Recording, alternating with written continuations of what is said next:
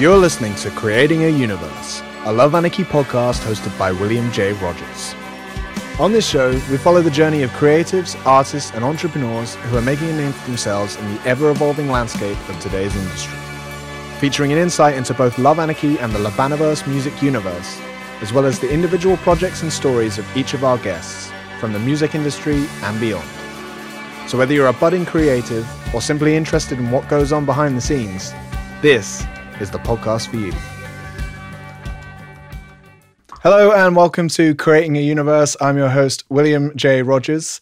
And today I am here with metal composer, producer, and keyboard wizard, Nathan Gross. How's it going, man? Yeah, well, it's going great. Uh, great to be here. Great yeah, man. yeah, great, great to chat. So, um, just to just to kind of give our listeners a bit of a um, low down on on uh, on on yourself, would you maybe be able to start just with a bit of an introduction of who you are and an overview of what you're doing? Sure. Well, first of all, um, I'm a keyboardist. Uh, I've been uh, doing it for a while, I guess. doing it for a long time. Uh, I'm also an orchestrator and and well, I'm an orchestrator and keyboardist in uh, my groups uh, Age of Athena, um, also Blood of Indigo as well, um, and Haven Dream 2. Um, I'm also a bit of a producer and also a mix engineer too. so yeah, I guess you could say I do a lot of things. yeah, cool, man. Yeah, you certainly seem like a busy man in uh, in the music space. so yeah, uh, I mean, yeah, go on. Yeah, I was gonna. Yeah, I was gonna say a little bit. Um, I'd say around. I'd say around this time, uh, it's uh, been mostly busy. Have a have a few projects to work on, but um, but yeah, you know, sometimes it's sometimes it's busy, sometimes it isn't. Uh, yeah, I guess that's kind of like the musician's life. It kind of sways from being busy, from okay, I'm. T- it's kind of a bit of a break now Mm-hmm. But I don't know. You're. It's like you're still working, but you're. I don't know, not working sometimes. sure, sure, yeah. But I, I, as you suggest, I mean, like being a, a musician or being an artist is is kind of like a ongoing process. You know, as you say, it, it's you know it's, comes and goes with how uh, chaotic or busy it is, but like it's it's always going, right? yeah, yeah. It's always it's always going. Um, at a pace. And i guess sometimes like it slows down it picks up. Yeah. Mm-hmm. it's one of those so, times where it's picked up a little bit but that's yeah. yeah that's what i was wondering. So we're, we're in a busy period now? Yeah yeah i got a few things going on. Like uh i'd say for what's uh what's a good example? Um i'm working with this uh one band that i'm producing a little bit. Um they mostly produced uh themselves for the most part. Um, but there are a few things I'm helping with uh, production wise. Cool. Uh, then I'm like mixing their stuff, um, doing some orchestrations for another project as well. Um, cool. Then uh, I got a show coming up next week. So yeah, a few things. Nice. a little busy. yeah, yeah. I mean, that that being said, like, uh, so I, I came across you originally through Blood of Indigo. Um, mm. And obviously, we had Alex on the podcast just a few episodes ago, actually. Um, yeah, that's wonderful. Yeah, Alex Centorame, for anyone that doesn't know. And that was a fantastic episode. Like, uh, Alex is a great guy. Um, you know, your your bandmate, of course. Um, yeah. And uh, and yeah, so I, I, first came across Blood of Indigo, and uh, you know, came across yourself through there, and then actually only recently realized just how much um, you had going on and, and and all these different projects and um, the different bands, uh, Age of Athena, Haven Dream, like it's incredible music, man. So much, so much incredible music yeah. there, and thank you. Yeah, so you know, you I, I feel, you know, you're definitely being uh, humble about it. I think because uh, you know you you've definitely got that. Um, maestro quality, you know, orchestral epic metal mastermind yeah. that's contributing to lots of projects. That's super awesome, man. Just just my kind of uh, my my kind of aspirational thing, man. So I, I I really dig it. yeah, thanks so much, man. Yeah, I'm uh, I just preach. I just uh, uh, sorry, my mind uh, my mind basically uh stops sometimes when I when I'm trying to say. It when I'm trying to say words, so uh, you'll have to forgive me. me. no. um, uh, but yeah, th- yeah. Thanks so much, man. I'm uh, I'm just really glad you're enjoying all the stuff uh, you know I've been involved in. So I really uh, always appreciate it. Um, yeah, and um, lots of that was uh, music that um, I had been working on for a really long time. Uh, a really long time with these people, like uh, especially uh, the especially with Age of Athena and Blood of Indigo, that's now, you know, finally released, right? Um, mm. It's been a, been a long time. Um, I know Alex was probably telling you already, but um, you know, we've been probably working on that since 2017, I think, I believe, yeah, wow. long time. Um, mm. Same with uh, same with Age of Athena. That was my uh, first band. Mm. Um, you know, started it when I you know went to school for music um, mm-hmm. I'm no I'm no longer in school for music, but um, but yeah, like um, that was just us, um, you know, sitting in my like uh, literally dorm room and just we started writing songs together. So wow. So yeah, it's uh, so yeah, I don't know. It's been a it's been a long journey. Um, mm-hmm.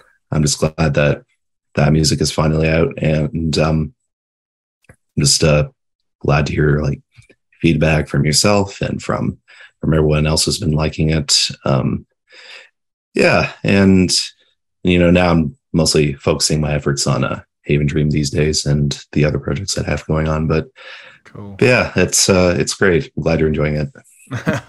yeah, man. Uh, yeah, very much so. And I mean, as well, just to put some context there, like about busy periods and whatnot. I mean, the like as you say, this this is a culmination of years of work, which I totally understand.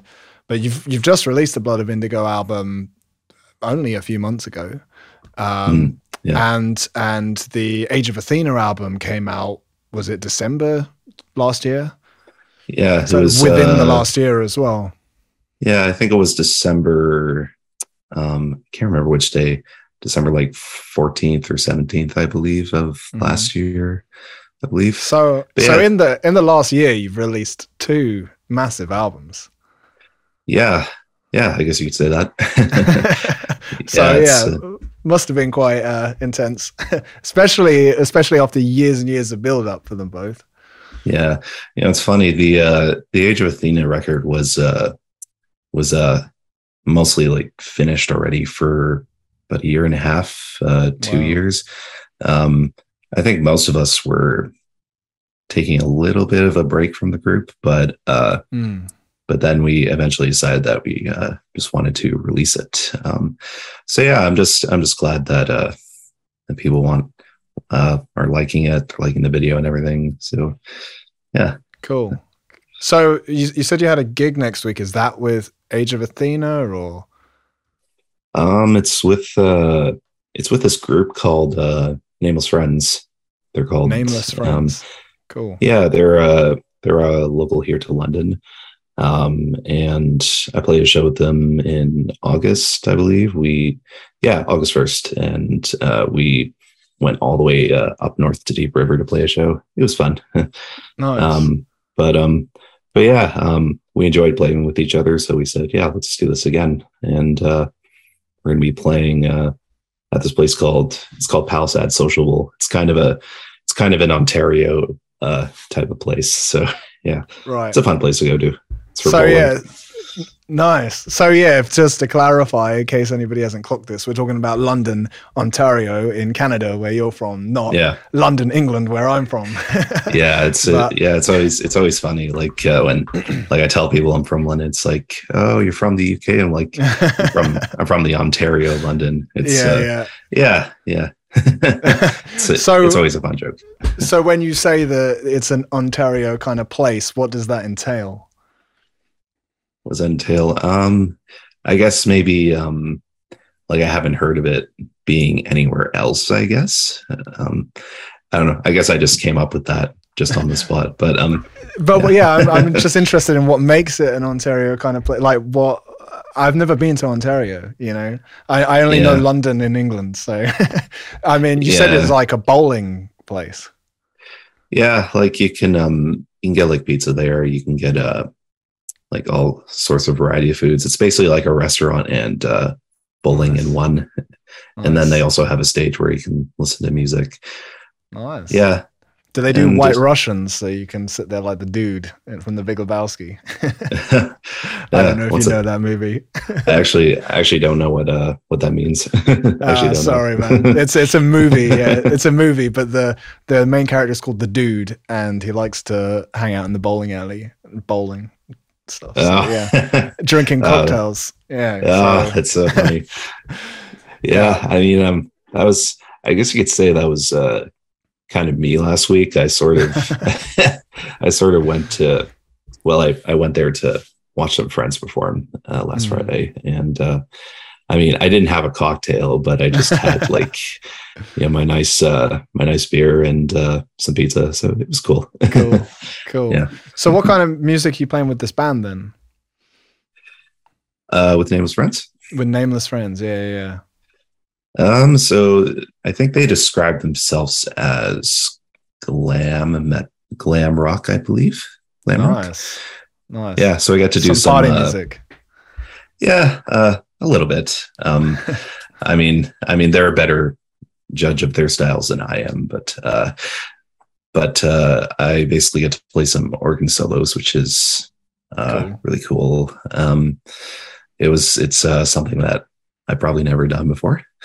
Mm-hmm. Um, so, so yeah, it's fun. Um, and then they have like some traditional elements too, which is great. So they kind of have like that nice uh, fusion between uh, like kind of like the old school glam rock stuff and also the modern uh, music that's around today. So yeah, I really I really like when uh, bands kind of uh, push those boundaries. They kind mm-hmm. of like take uh, stuff that already exists and they create something new with it. And mm-hmm. I think, uh, yeah, I think, uh, I think uh, that's something that aspiring artists should pay attention to. Mm. Oh yeah, yeah. Absolutely, exactly. It's like that's the beauty of music, isn't it? From a Western perspective, let's say you've got like twelve notes, right? But it's just yeah. these kind of um, you can endless variations to keep it fresh, right? You know, you can kind of keep doing the yeah. same things, but you can always just um yeah, do do something or or you know, mix these combinations to keep it fresh and that's that's just the the art of it really, isn't it? yeah, like it's you have like this limited number of notes, but you also have these uh unlimited uh possibilities, right? Um I know it's uh I know it's kind of like an old saying, right? Um, I know we've heard that saying a few times, but but no, it really is true. Like, um, and you know, there's all these different, uh, you know, tonal options with them, like, uh, you know, not just limited with piano, right? Um, with many other instruments. Um, so there's like a wide variety of, uh, you know, tonal colors that you can create, um, you know, tonal sounds that you can create, or or atonal if that's your sort of thing. Mm-hmm. Um, but yeah, like there's yeah there's no limitations these days it's um it's all about uh creating what's uniquely you mm-hmm. Yeah, yeah. yeah man. I love that. Yeah and there's different combinations as well from like a production standpoint. There's different things you can do sonically you know different kinds of guitar sounds and drum sounds and and all sorts. So yeah it's it's really cool. And i think that um it's all just about like looking for it, like really delving into music, because I, I feel like a, a more narrow minded approach from somebody that doesn't search this much stuff out, you know, um, might listen to the radio or whatever and be like, oh, music is terrible these days. It was all better in whatever era they, they prefer, you know. But but yeah, the truth of the matter is, especially if you look beneath the surface, there is just endless creativity and it's so inspiring to see. You know, yeah. there are so many um, talented musicians and, and stuff like all over the place, and artists and people pushing boundaries and mixing formats and all sorts. Man, it's it's awesome. Yeah, it really is. yeah. and I mean, Ontario seems to be a pretty cool place for it. It, it just uh, maybe it just so happens that I've keep coming across artists from Ontario, but like it really kind of seems like you've got a bit of a a bit of a scene going there, which is really cool. Yeah, yeah, we do. We have um, lots of uh, metal bands in the scene. Um, all of them are uh, very passionate about what they do.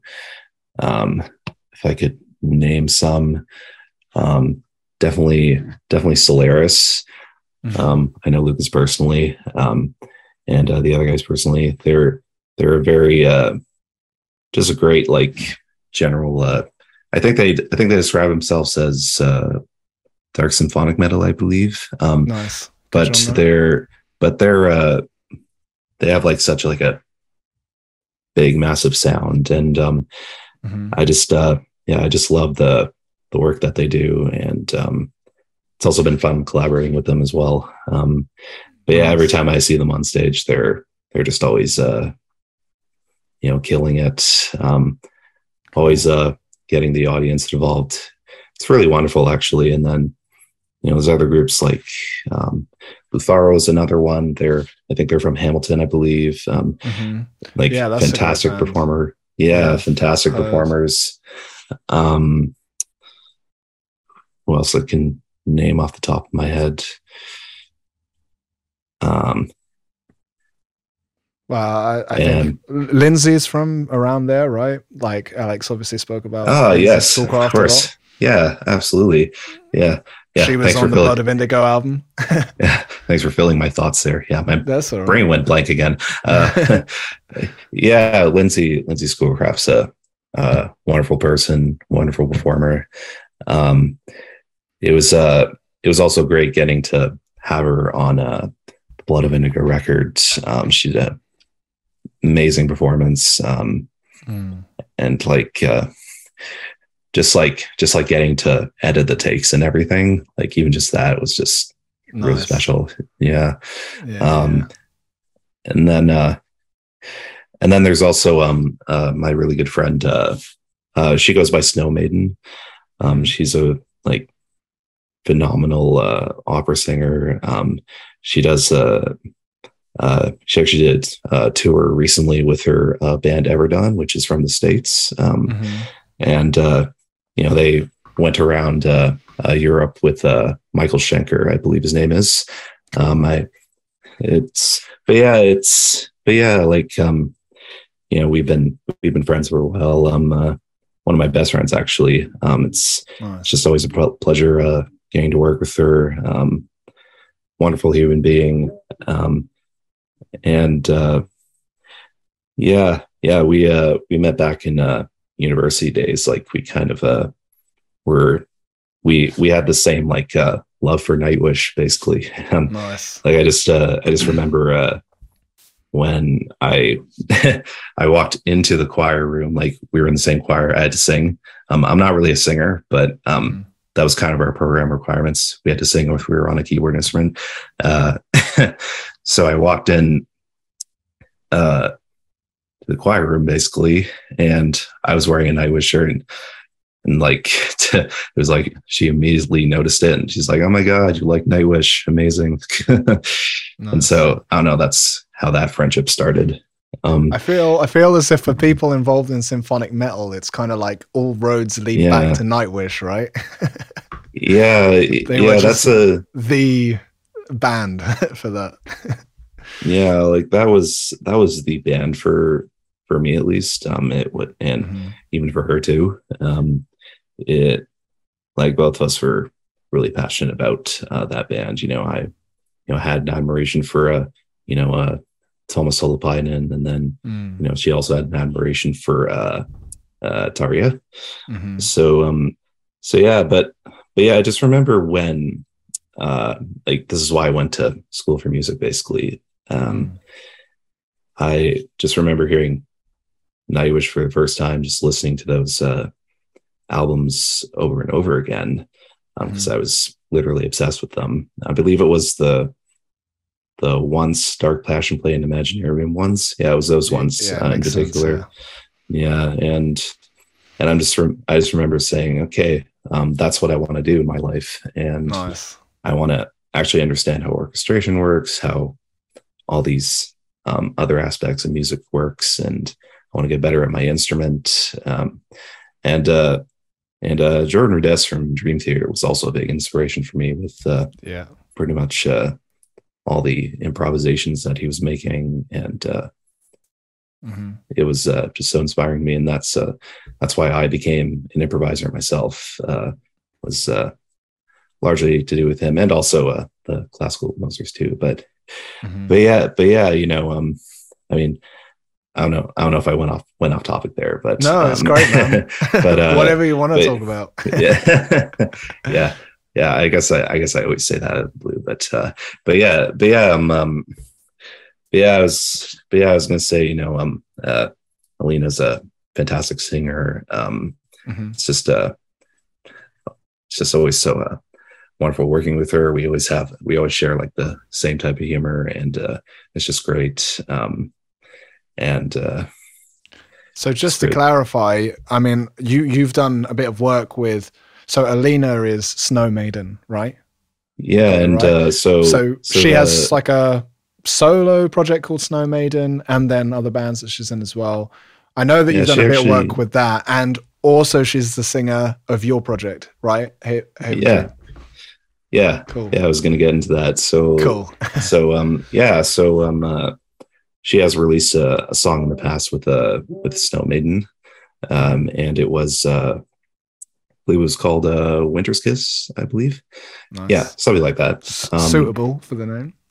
yeah winter's kiss. And uh and i got to orchestrate a little bit for it so that was fun. Um i will um yeah it's cool. Um i'm not sure if she's working on more stuff for that but um but i would uh i would i would uh love to see it. That would be of course be up to her right? Um but um but yeah so like she's in these other groups too like uh there's as well um fantastic group um you know their first album is fantastic. Uh, i love listening to it. Um and then yeah um you know it was um it was um obvious because of our you know like love for nightwish like you know tarja and like thomas uh we were definitely going to be doing music together um and and so um and so like i had like this music uh that i had been working on um aside from age of athena which was uh which was haven dream basically.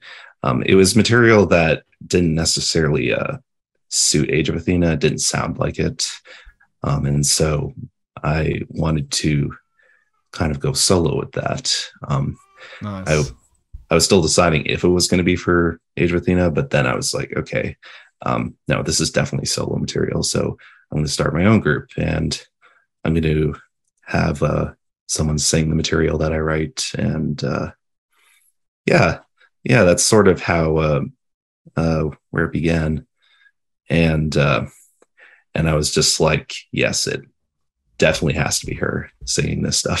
so nice. Yeah. um and uh so you know like uh i brought the the parts to her. I uh had her look them over. So so you know i would have to i would have to write a vocal score basically um because uh, that's how she likes to read her parts.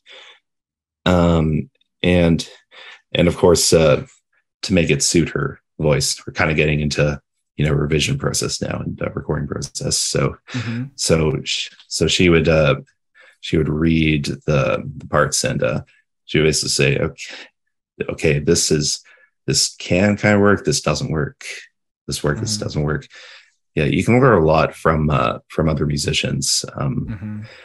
you know um you're not always the smartest person in the room um sure. and uh and um and you know the vocal parts actually you know got better because uh she had a lot of great ideas uh for like uh some nice. let's say better better lyrics or uh uh just some better uh maybe maybe lines that would be a little smoother in in some Mhm. cases but um but yeah kind of having you know that second pair of ears is always good because uh sometimes you you uh you'll hear uh you won't sorry you won't hear something that they hear and um yeah, that's always the beauty of collaboration, right? Um, totally. Yeah, but um, but uh, but yeah, that's what um, uh, I know you were telling me you were listening to the uh, the songs the other day, so um, I'm mm-hmm. glad you really enjoyed them. Uh, yeah, absolutely. yeah, that was a that was a result of of that process. So I kind of just uh, was almost learning uh, production at that point. Um, this was kind of the this was kind of the album that um, I mean, still working on it, obviously, uh, but but this was kind of the album that made me uh, that helped me to understand uh, production a bit. I was mm-hmm. I'm more of a self-taught person. Um, I did eventually uh, go to school for music uh, production a little bit. Um, I learned a few things, but I'm mostly self-taught. Uh, mm-hmm. But yeah, I think it just came from that like curiosity of wanting to yeah. learn about it. Um, uh, my first mixes were terrible. um, I mean, somewhere. I mean, you got to start somewhere, right? Yeah, um, yeah, and you know, um, but you know, even just uh, even just like uploading the stuff I thought was kind of good at the time, uh, and you know, still seeing people enjoy it was uh, an amazing feeling. Uh, Man, totally. I, I mean, I mentioned I mentioned to you, and that's the thing is like you can see that process, especially for people that are involved in it as well. Like I I listened to all of your music that I could find, and you, um, and yeah, so the Haven Dream, you've got a couple of tracks out as the at the time that we're recording this, at least. Um, yeah. a, there's a couple tracks on there, and they were released in 2018. And um, I mean, I could hear the obviously like the mixing is not necessarily as polished as stuff that you've released more um, recently. Mm. But what I could hear was one, the songs were like amazing.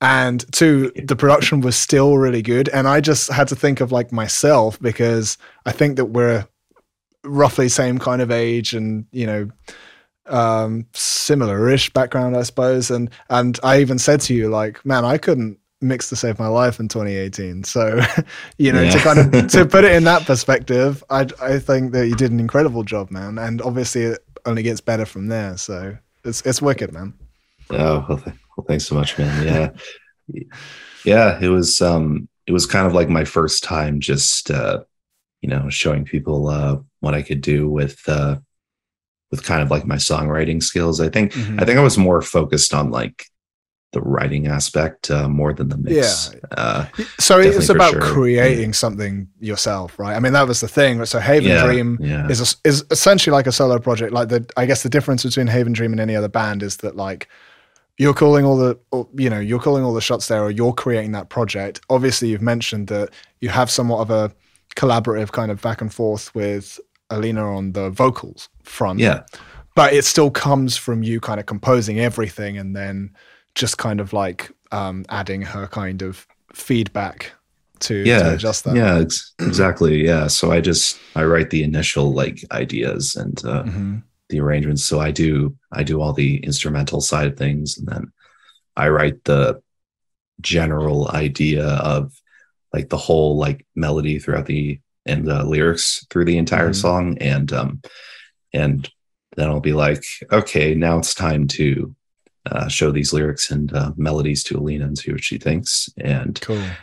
And then uh, and then she'll and I, I just really uh, love her honesty uh, yeah. with uh, nice. when it comes to music. I, it's helpful. Yeah, I really yeah.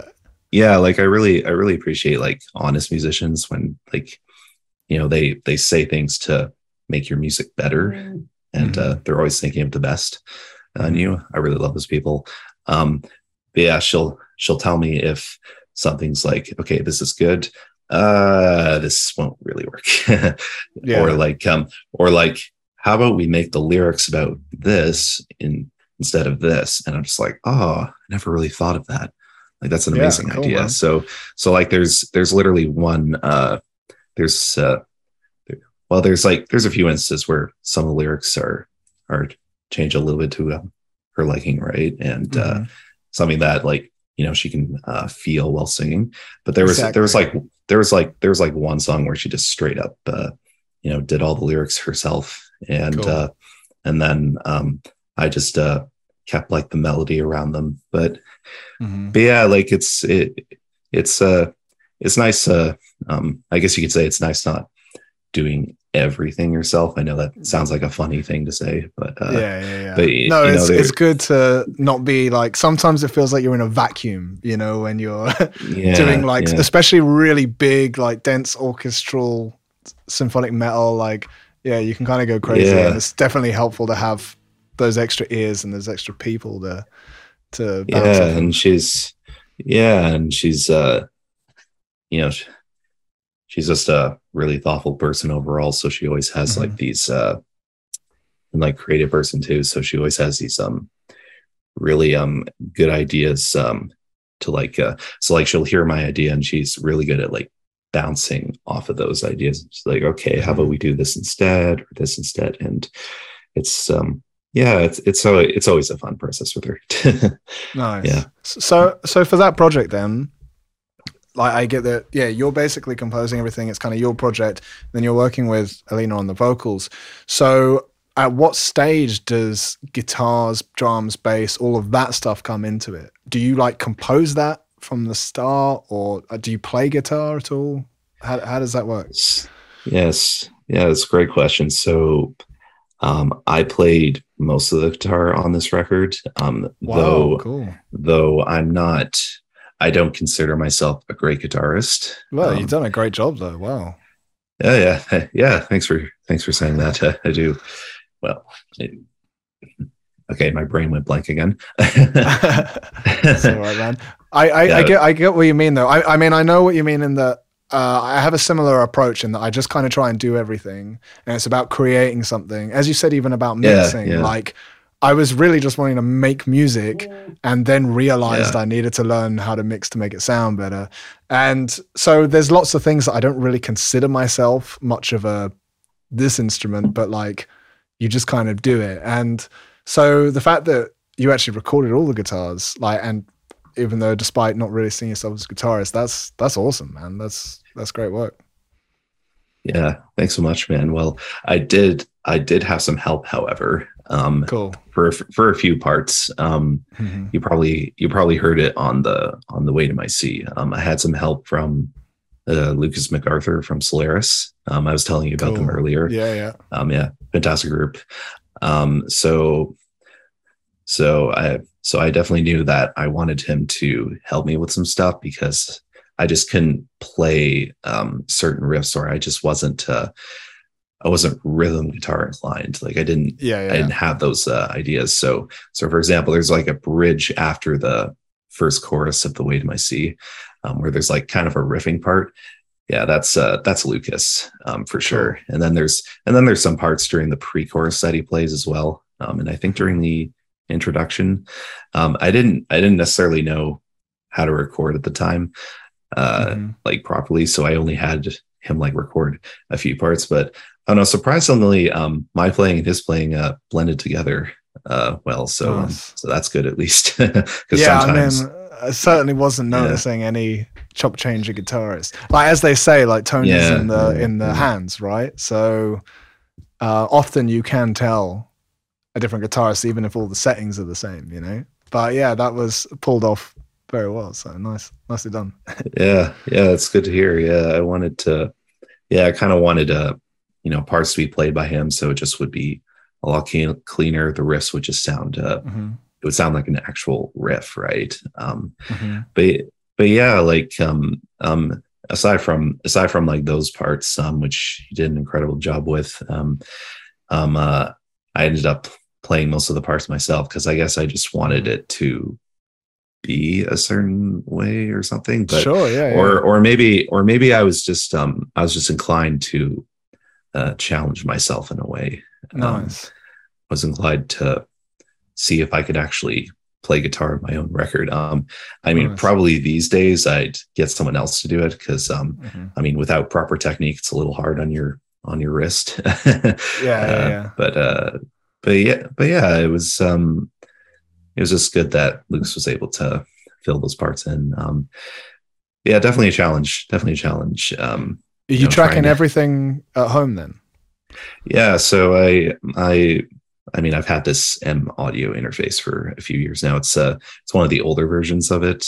Um Mhm. so I just tracked through that. I just tracks straight in, direct in, and Mhm. I used amp sims, and Nice. uh, and I just recorded um, left and right guitars, and uh, Great. and I would uh, I would just do that for most of the album. Surprisingly, some of the guitars are a little bit out of tune, but uh, but um uh, but but you know again like um it's not like a it's not a guitar uh it's not a guitar focused uh record. It's more about the Mhm. you know Alina's vocals and uh the orchestrations, right? Um, yeah, yeah, yeah. You just yeah. want that uh, metal kind of rhythm going through it, right? Yeah, kind of like the it's kind of like the guitars, uh, bass and drum are, drums are like the support and like the fullness. Um, Yeah. there are some moments where they uh, uh, stand out, like in uh, like in some of the. There's a few other tracks where they stand out a little more, but um, for the most part, it was always an album that was just going to be, uh, you know, band is supporting, orchestra and vocals Mhm. are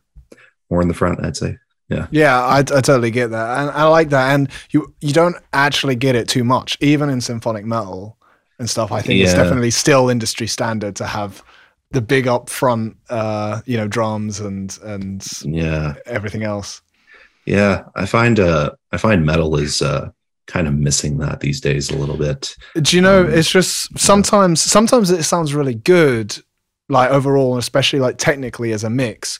But like you'll have an amazing orchestral part that just kind of gets tied down to like a crisp. You know, it's just like a really thin sort of sound, and you don't get the nuance of all the orchestral parts there, Yeah, and that's a shame. yeah. I've never yeah, and uh yeah, I feel exactly the way you feel. Um I've heard many uh many songs where that pretty much happens and uh you know, they want the metal, you know, in the forefront, which which I understand. Like, I mean, it's So um, yeah, it's what uh if that's what your music calls calls for then uh then yeah go Mhm. for it um but i but i will say if the orchestral part is a very big driving force uh yeah, yeah, yeah. in uh in you know certain sections or or maybe most of the song then um you should kind of bring it up right um Totally, totally. that's what that's what i that's what i feel with um with most uh most of these productions sometimes sometimes i want the orchestra to be louder but it just doesn't it doesn't get louder again, you ha- you you, ha- you have to watch Yeah. bias to a certain point as well. It's like I remember yeah, there's yeah. always always a thing like I, I came from being a guitarist and like there was always a joke about guitarists turning themselves up you know like Yeah, you do yeah, the yeah. sound check but then the guitarist just like notches Yeah, their yeah. amp a little bit Yeah, everyone wants to be louder so obviously if you're the keyboardist and orchestrator you kind of want to hear more of that Yeah. than maybe a listener does you know? So, so yeah, got, definitely. gotta gotta keep it in check. Yeah yeah. Yeah definitely definitely sometimes it is difficult keeping that in check right? Because it Yeah, is yeah, uh it is uh because because you know we only because you know we only have our brains right? Yeah. like uh, like ourselves our own brains. So we're just kind of thinking like uh oh no that's that's the right thing. This is not the right thing when really yeah yeah, yeah. when really there is no right or wrong thing right? Um but yeah for sure some- yeah yeah. but but definitely uh but definitely uh understanding how to uh alleviate is alleviate the right word? Alleviate um perhaps yeah. that that bias um is a Yeah. good thing though because uh that's how you know that's how you make things work right That that's the thing about yeah wearing hats, right? It kind of goes back to that thing Yeah. you said before about having other ears on it being so helpful because well that and the fact that like yeah developing as a producer or composer or whatever creator all round especially if you're kind of doing all of the different jobs you do have to try and wear hats and put yourself in these different frames of mind to to deal with Yeah. things for sure yeah like especially if you're um mixing a group that's uh or like producing a group that's not necessarily um uh, the main genre you do then yeah you do Mhm. have to um change your hats around a little bit um Mhm. it's a it's an important skill to have um Mhm. being able to sort of empathize with that artist's uh, vision Mhm. uh, because uh, that way you can uh, give your all in what's best for uh, that artist for that artist um, you know when you're when you're a producer and mixer it's not it's not really um it's not really about you it's about the yeah, artist yeah, yeah, right? yeah, yeah. um so you're you're trying to bring that artist's vision to life and what the, what totally. they want, right? So, um, and I think that that helps yeah. accentuate those skills, like even in in yeah. your own work. I think the trickiest one is, as you say, like when you're the producer and mixer and the artist. and you know yeah. like everything else then it's then it's like yeah you're, you're wrestling with yourself like the artist in you wants to i think especially the thing is with orchestra right like um because so much goes into it you know like you yeah. might have a guitar part and it's the rhythm guitar and it's doing a riff and then you like double track that. But like an orchestration could could have so much nuance to it and you spend you know hours and hours like composing all of these parts that it just feels tragic when you're mixing it like to lose any of that nuance. So yeah. yeah. I, I think that yeah that's the thing. That's why i think when you hear a lot of professional mixes unfortunately the orchestration often does go a little bit to the background. Um, but i i know at least from you know as a kind of orchestra, orchestrator and producer myself like i can definitely really appreciate um, the kind of approach that you've had with bringing the orchestra to the front and really like allowing that um, i guess we approach it kind of a lot like uh, film composers and things like that right? And so mm, yeah. kind of having that as the music with a vocal and then more just like metal backing it up is I think it's a it's a good style as well. As you say, there's no right or wrong. It's just kind of different, right? Yeah, yeah. Like, um, yeah, I'm glad to hear that because um, that's uh, that's what I've always been uh, kind of aiming for is uh, kind of like that more uh, orchestral, like uh, vocal uh, vocal focused uh, type of music. Um, but uh, was still was still a heavy uh, band production though. But uh, yeah, but you know, like uh, the orchestra always was, and like other like let's say synth elements and uh, vocal elements. Uh, I always wanted those to kind of be the focus because um, I I always uh, there's so much more you can. Um, I mean, obviously, obviously, I love guitar players and everything, but there, I feel like there's I feel like there's some so much more you can do with Man, synths and totally, uh, yeah, yeah. orchestra and everything. Obviously, you can do a lot on guitar, right? So, so obviously, I'm not, I'm not trying to be that guy ever. Of course, um, yeah. I'm just saying, I'm just saying, like in in my eyes, is that you know you can have just so much more tonal variety with those things, and I feel that that kind of sticks out in in metal today to me uh, mm-hmm. is those kind of things because uh, yeah i th- i think that's uh i i mean it, it, it just sticks out to me. Yeah. Uh, i'm i'm i'm 100% with you man. And i kind of understand the camps as well because i came from being a guitarist which is where i started. Mm. um but when i'm composing now like the orchestral stuff is it can it has the power to like totally transform it. You know, I can be playing a riff and I'll often start by just putting down guitars and etc. Mm. And yeah. and it could be cool. It sounds like cool metal riff or whatever. Maybe it sounds quite dark. Um, you know, I have like low tuned metal guitars, whatever. But then you put in the orchestra, and then I might, you know, go on and like put a lot of more like major or kind of modal tonality in there and it transforms yeah. the entire piece like it has a completely yeah. different palette to it now you know and yeah that that's amazing i think yeah that's how it yeah that's always how i felt about you know adding orchestrals to metal is uh mm-hmm. is that it's probably the one thing that uh transforms your song and makes it mm-hmm. into um something completely different. Um, totally, yeah. You know, it's the same with same with synths as well. Um, that also transforms the arrangement mm-hmm. of your song as well. Like, um, like uh, I could definitely, I could definitely tell uh, uh, with your song, the Arcane Muse. I was, uh, I was listening to it the other day. It's a oh, fantastic song, by the way. Yeah, thank you, it, thank you. I you appreciate um, that. Yeah, you and uh, you and Pete did a killer job on that. I was just oh, uh, thanks, man. That means a lot from you. Yeah, it's uh, it's just like you know the way the orchestra was uh, going with like Pete's vocals. It was there's just so like complimentary, and I and I just uh, I also loved the the way you guys used the D Dorian mode. That was that was fantastic. Oh, cheers, Because man. uh, it's one of my it's one of my favorite keys. Did, did you see the video where I was talking about using the Dorian mode, or you just picked that up from your ear? um, I I think I saw it. I think I saw it uh, a while ago before I um got a chance to listen to the song. I actually okay, bit. yeah, I know yeah. you were talking about it, but um, but um, when I when I went and uh listened to the piece, I was like, oh yeah, I picked up on it. Yeah. Nice, nice. Yeah. Yeah. Cool, man. I, I appreciate that. And the thing is, like that that one from my end is definitely a good example of what I would say re- I can relate to what you're saying because I remember there was one comment on that song. Somebody said on I think the comments of a reaction video or something that like they just like p- piano this loud in a metal mix just doesn't make sense to them, you know? Mm, Like it just doesn't work for them. And I just thought like, cool, you know, because like that's that's totally cool. I totally respect that that would be somebody's opinion of it, but that's Mhm. very deliberate.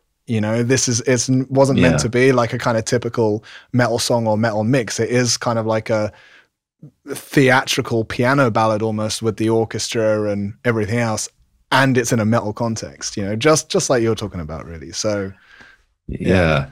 and i really yeah when i and i really like when you know artists like yourself and pete uh push those boundaries um and really like bring stuff to the forefront that wasn't really you know brought to the forefront before and um yeah and i think that's i think that's a wonderful thing in music that's uh that's what makes uh you know music unique is you know you're hearing something within something you've heard a few times right um that's mhm. uh that's what that's what pushing boundaries is to me yeah Yeah, totally, man. I, I totally Yeah. uh, uh, re- resonate with that. Like I feel on a kind of similar wavelength, which is which is really cool. I mean, Blood of Indigo had a lot of that with the album because Blood of Indigo has a pretty dark, heavy sound and like kind of a lot of like sort of black metal type elements as well, and it's it's Mm. really heavy. But there's so many interesting things going on in the orchestration, and you're doing all kinds of things that maybe okay, maybe there's symphonic black metal and or like black metal that does have some dark sounding strings and atmospheres, but you're doing stuff that is very atypical of that. You know, like all sorts of interesting flurries and instrumentation going on, which is super super cool, man. Yeah, thanks so much. Yeah, I was uh, I was really proud of how the work came out on that record, um, and uh, it definitely it definitely took a while to get the um, arrangements uh, sorted out. I was very I bet. I was, yeah. yeah, I was very I was very particular with it. Um, I mean, I just I'm just kind of one of those people who hears all these uh, uh, really small details, if that makes sense. Um, yeah, I'm one of those people. Man, Uh, totally. Yeah, yeah, me too. Man. Yeah. When it comes Um, to orchestra and stuff, totally. Especially like thematic film composing, etc. We appreciate those little Easter eggs. yeah man. like even if it's even if it's like the quietest uh you know tremolo from strings or uh Mhm. or just like uh quietest like you know double bass sustains or something like that um Mhm. you know that that all like you know means something to us right um Mhm. but yeah i was very i was very particular um with how like you know the arrangements flowed into one another how it complemented uh the band in a way how it sort of transformed uh you know the music into uh you know this uh uh bigger larger than life sound Totally. um yeah i especially I especially remember um how uh tricky the intro track was to uh, arrange uh, yeah. i mean it's not Memesis, it's not with, yeah. yeah it, it wasn't with uh there was no band material on that but um Mhm. yeah i remember uh it, like trying to get all those uh themes that thematic material into just one long uh long piece was uh really tricky I Um, man, I bet that was that Yeah. that piece like blew my mind. I mean, it came up in the uh, podcast with Alex, obviously, but um, Mm. if anybody listening that didn't hear that, like, you have the opening track on the Blood of Indigo album called Memesis, and uh, it was it's about like 14 minutes or something like that, right? yeah Like it's Yeah. It's basically like an entire orchestral suite to open the record, and like yeah, as you say, like it clearly contains all of that thematic material and all of the kind of nuance and Easter eggs of the kind of universe that you've created within that record. Like there in that track. It's so cool, man. I, I, I couldn't believe there was such a grandiose orchestral suite like at the top of the record, man. it was wicked. Yeah, yeah. I think it was something that we wanted to do because uh, I think I think Alex talked about this already, but um, mm-hmm. you know, lots of albums tend to open up with a with a very like short type of intro track. Um, mm-hmm. Um, we basically wanted to do the opposite of that, where it sort of opened up with all the material at once. And uh, most people have been calling it a bold move, and definitely is. Uh, yeah, it's but, um, unusual um, for sure. But that's but, cool. um, but yeah, um, it comes back to my point uh, where we're we were trying to push boundaries, right? And we were trying to we were trying to sound like uh, you know the the genre that we were claiming to be in this case dark fantasy metal right um mm-hmm. but um but yeah that track is is a sort of meant to create like the introduction to like almost like the entire world of uh, the dawn of the Shade world right mm-hmm. um and um and yeah there was there was eventually a point where i was like writing the yeah I was, I was arranging and writing the track and and eventually I needed Alex's help to inspire ideas in me because it was uh it was really tricky to pull pull off. Um, that must have been but, a huge huge piece of work, man. Yeah, it, um, I think it's I think it took six months to complete, I believe. Yeah. Um, so it took it took a while to um, really get those like transitions uh, mm. sorted out, and there were just some times where it was just like how the hell am I going to make this work? yeah. um, during like some sections, I'm just like, oh boy. um, yeah, but, but, um, but it, but yeah, it came out in the end. Um, and I think, uh, I think just by really setting something with something and just thinking about, uh, all the possibilities of what you can do, um, you, you do eventually figure out something.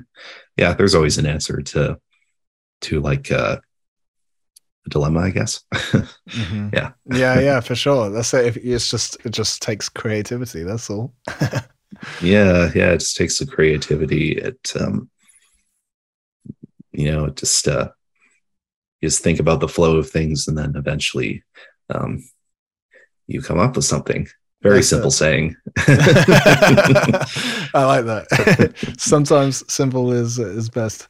Yeah, yeah really cool, man. Yeah. yeah. Well, I mean, you know, I, I, I love that record. I've already spoken about that plenty. Had two Blood of Indigo members now in the space of a, a few episodes. So, you know, yeah. um, I, th- I, th- I think you did an excellent job with that.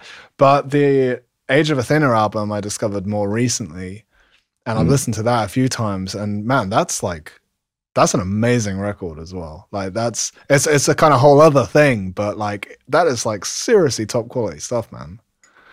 Yeah, thanks so much, man. Yeah, that was a that was a long uh, a long time coming record um, as well. Yeah, like uh, like the other projects. Um, yeah, I remember. Yeah, I remember we uh, you know we're working on those songs. Uh, you know, back to my university story. Um, I remember mm. when uh, we started uh, those uh, those songs uh, back uh, in uh, the uh in my dorm room in this case um mm-hmm. i think yeah i think i had like this this keyboard set up in there yeah i did i had the keyboard set up and uh and i just remember um you know zach coming in and uh also our uh previous singer at the time uh tamara we had a previous singer before um but we i remember we uh we were just writing the songs and definitely definitely had some uh had some magic to them in ways um mm-hmm. uh this was um this was definitely going to be a more um riff driven type of band um where mm-hmm. I kind of uh I just took the orchestrations back just a bit um because mm-hmm. it didn't uh it didn't quite suit the music. In terms of what we were speaking about, yeah, this one is a bit more of a modern metal sound. Yeah. That is a little bit more typical to what you'd hear, not you know, I mean in a in a very good way. Like it sounds like a super pro metal band. But like, yeah, yeah. the orc- you're you're you know the keyboardist and orchestrator, but you're clearly a kind of a part of a band here in this one. Yeah, I'd, I'd say it's more about like uh, the simple accompaniment parts and uh, mm-hmm. a bit more about the solos. Um, in this case, I'd say. Oh yeah, yeah, you do some wicked solos, man, and like the guitar as well. that's sweet, man. Yeah, Yeah, you know what's you know what's funny? Um, in the in the video, I don't know if you saw the video. I did see the video. Yeah, yeah, where you did the guitar solo Yeah, and stuff. Yeah, yeah. sweet. The funny the, the funniest thing about that is that I kind of just pulled that out for the video. I I played the solo on this thing. oh yeah, sure. Yeah, Yeah. I bet. Yeah, yeah. yeah. Um, but I did I did try to attempt playing it live though on the guitar. It sort of worked out. Um, played Nice. a show a few months ago. Um, Cool. and uh, it was it was interesting uh, uh, challenging myself to try to actually like play what I could do what I was doing in the video. It was it was like whoa, playing guitars is just a whole nother level. Um, it's like learning a new instrument again. Uh. Wow. But uh, Cool. I've never but- even played one. I don't think. yeah, Yeah. it's uh, it's a very uh, it's a very interesting, unique instrument. Uh, you definitely have to get used to playing more like this. the not like position. this. Yeah. yeah and uh and you know it's it's always like sliding like this a lot hmm so it's sometimes it's difficult to play the notes properly Yeah. Yeah. Um, but yeah um i'd say i'd say the i'd say the album was was more about like uh the simple parts just kind of filling in the space and uh, while still having some like type of melodic context um in some cases Mhm. um yeah it was more about the solos in that one and the cymbal coming parts but but yeah that was uh it was a really fun uh album to make um we are um i guess you could say we were very uh particular on- the songs um uh these days uh uh zach and i are the main writers um so we uh Zach's the uh, guitarist, right? Zach's uh, the guitarist, um, and so he, most of those are so those riffs are mostly his. Like he he writes all the riffs and uh, the drums. what I- what I love about that style that it that it makes overall is that like it has the heavy modern metal riffs, but like he, especially in the lead guitars and stuff, like it sounds so much like Avenged Sevenfold, which like I don't know what people's opinions are or whatever, but for me that's like that's awesome because like for me it ends up being like a perfect balance. It's kind of like Avenged Sevenfold mixed with like Epica or something, and so it's got this like big fat modern symphonic metal sound, but then also with this you know very kind of melodic like there's some sort of rock influences in there as well uh, in the guitar playing especially and for me that's just Mm. a perfect balance man yeah, it's it's funny that you say that because uh, Zach's main influence is Avenged uh, Sevenfold. yeah it makes sense man loves, there uh, were s-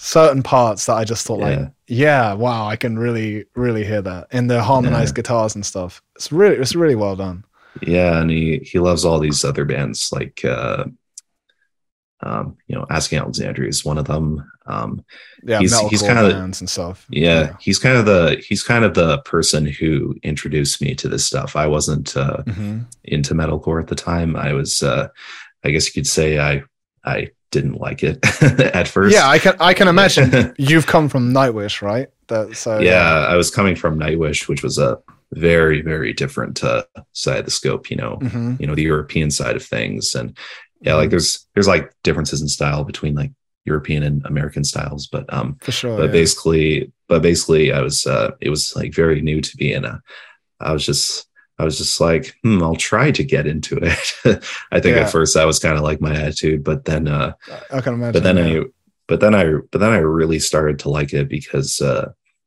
there was just so much going on with uh the production Mhm. and also you know there was uh sometimes riffs were simple but catchy and then Mhm. there was this great like vocal writing as well but but there were Mhm. also all these like uh post production elements like suited like like seated like around it. And that's what made it interesting for me like interesting to me. You know for example like asking alexandria is the black was probably um i'd say the first metalcore record i really really liked. Um Mhm. and you know that's that's kind of because uh producer joey sturgis was on it. Um uh, he Yeah. produced the record. Um Yeah, i just love uh all his work. Um i just love the way he thinks about post production and uh Mhm. you know making sound effects around everything making you know the vocals sound solid and drums Yeah, I sound solid mean, everything it- yeah He had a huge influence on on modern metal production. There's no doubt about that. Joey Sturgis. Yeah. yeah and you know that's uh and you know that's kind of how i discovered uh you know i think uh you know things like nail the mix and uh, right you know, people yeah, like yeah. Joel Wanasek. Um, I actually figured out uh, about Joey Sturgis from uh, our uh, producer for Age of Athena, uh, Sean Dowell. Sean Dowell, and Mhm. uh, so uh, we figured I might I might as well get into that story before I get into what I'm about to talk about. But um, uh-huh. yeah, so we we met Sean through uh, through Lucas uh, from Solaris because uh, Sean was uh, doing uh, Lucas's uh, album albums, um, and he's like done them ever since he started the project. Um, and we were just such a big fan of like the massive sound that he was getting, and we were Mhm. just like, oh, we want that sound too. So um, so we brought him on to uh, mix uh, mix our first record for Age of Athena, and Mhm. um, and um, that was kind of like my first experience, like you know, Mm. learning like lots of things like okay this is how production was done that was like my first exposure to like okay this is how you record an album and uh, this is how you yeah, do it yeah. and um you know uh and uh yeah sean's a big influence to me because you know he's taught me Mhm. like so many things but from me like just observing what he does and um yeah fantastic producer by the way you should check out his band borealis fantastic Borealis. I will, man, Yeah. because I, I did want to ask you about the production of that record because I, I could tell that it was different. You know, like it's a different kind of style, obviously, but it's really well produced. I mean, it sounds sounds absolutely fantastic. That record. Yeah, like um I just love the way he um gets he's able to he's able to fit stuff in but he, he makes it like sound really big. It's I think Mhm. I think it was really uh his drum and guitar sounds that were selling us um Yeah, yeah. to want to yeah. work with him because uh he was just able to get them so like big, so upfront. We were just Mhm, and we were just like uh that's that's not an easy thing to do. Um uh, mhm. it's uh and it's no, just it's, it's uh, so impressive.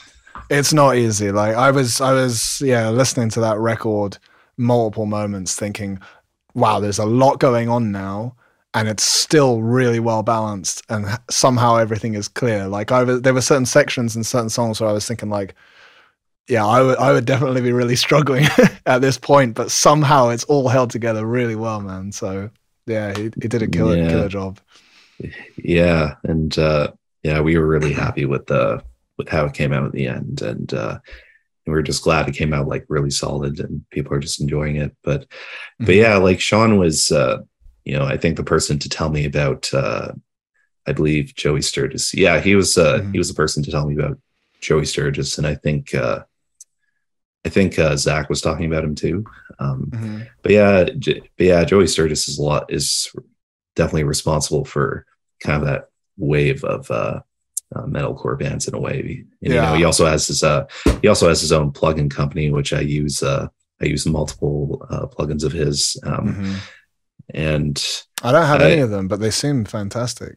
yeah, they're they're designed in a way where um, uh, they're like if, let's say if you don't necessarily understand uh, how compression works, Mhm. um, they have a plugin that kind of you can kind of just use easily and it compresses uh, Yeah. things for you like let's say a slider um, that kind of looks like um, the l1 plugin uh, from Mm. waves for example um, you Yeah, like, you yeah, break yeah. that down and it Yeah, just like uh, yeah Man, I, I got you gotta love stuff like that, man. I mean, again, whatever Yeah. people's opinions are, but like people like you and I, we're creators, right? And we get into it, yeah and we just want to make a good sounding thing, you know. And and so I, I use the L1 plugin, and um, Waves also have the um, just what is it like R compressor or something, which is literally just like yeah.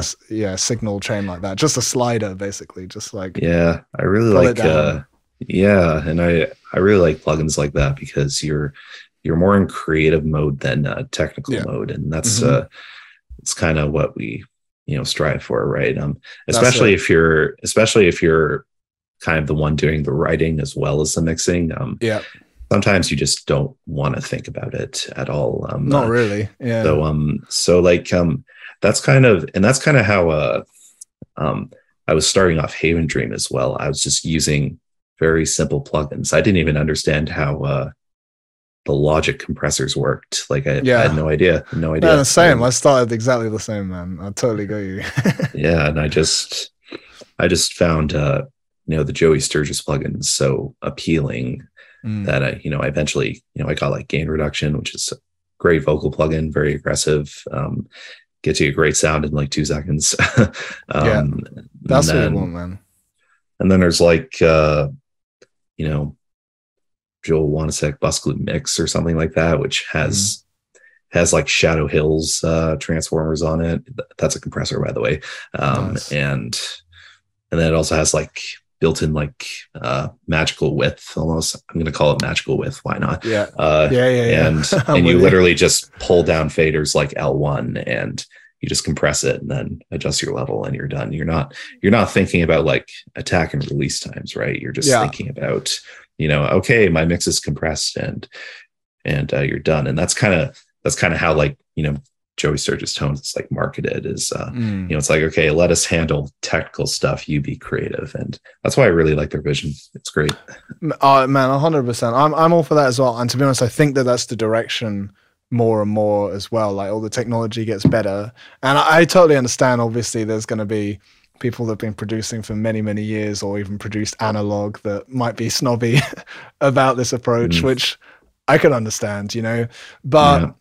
Ultimately, technology is meant to make our lives easy, right? And so, the more it can just you know supplement the creativity the better and i don't know about you as well probably from what you're saying it'd be the case but i kind of will do i will sort of mix as i go when i'm Mm. producing or even writing not Yeah. really necessarily like a proper mix but these kind of plugins as you say that you can kind of throw in throw on and that's going to just kind of do the compression for you um yeah i kind of do all of that stuff as i go as, as i'm as i'm um, making a piece or even writing, even a demo, I'll have. And therefore, by the time I complete a demo, it's kind of already roughly mixed. And then it's just kind of a case of like going back, maybe redoing some parts if needs be, and then sort of tweaking the mix to finish Yeah. it. Yeah, yeah. Mixing as you go is pretty common these days. Um, it's uh, it's definitely a time saver, that's for sure. Um, uh, and uh, yeah, you're you're kind of like uh, how would I describe it? You're creating your creating your vision as you go. Um, yeah. That's I've always been the I've always been the type of person uh, like yourself. Um, you know, I kind of want to hear more of a polished sound when I'm writing when Mm. when I'm writing, and and also Zach's a huge believer in this too. Like he has uh, cool. he has like uh, uh, he has like this template that he uses where basically okay it's entirely mixed already um, Nice. And uh, it just sounds mostly aggressive. So he just uses uh, uh, that when he's writing stuff, and it, it just Mhm. sounds great right out of the box. Um, but um, but yeah, when I'm like writing songs, like let's say for uh, Haven Dream, for example, uh, and I'm writing the, um, I'm actually, I actually already have a lot of song ideas for the next album, even though this first one's Nice. not released already. I mean, So- yeah, it's been Just just to quickly check, you've basically you've got an album for Haven Dream. You've released two singles, but you've got an album pretty much ready that's going to be released.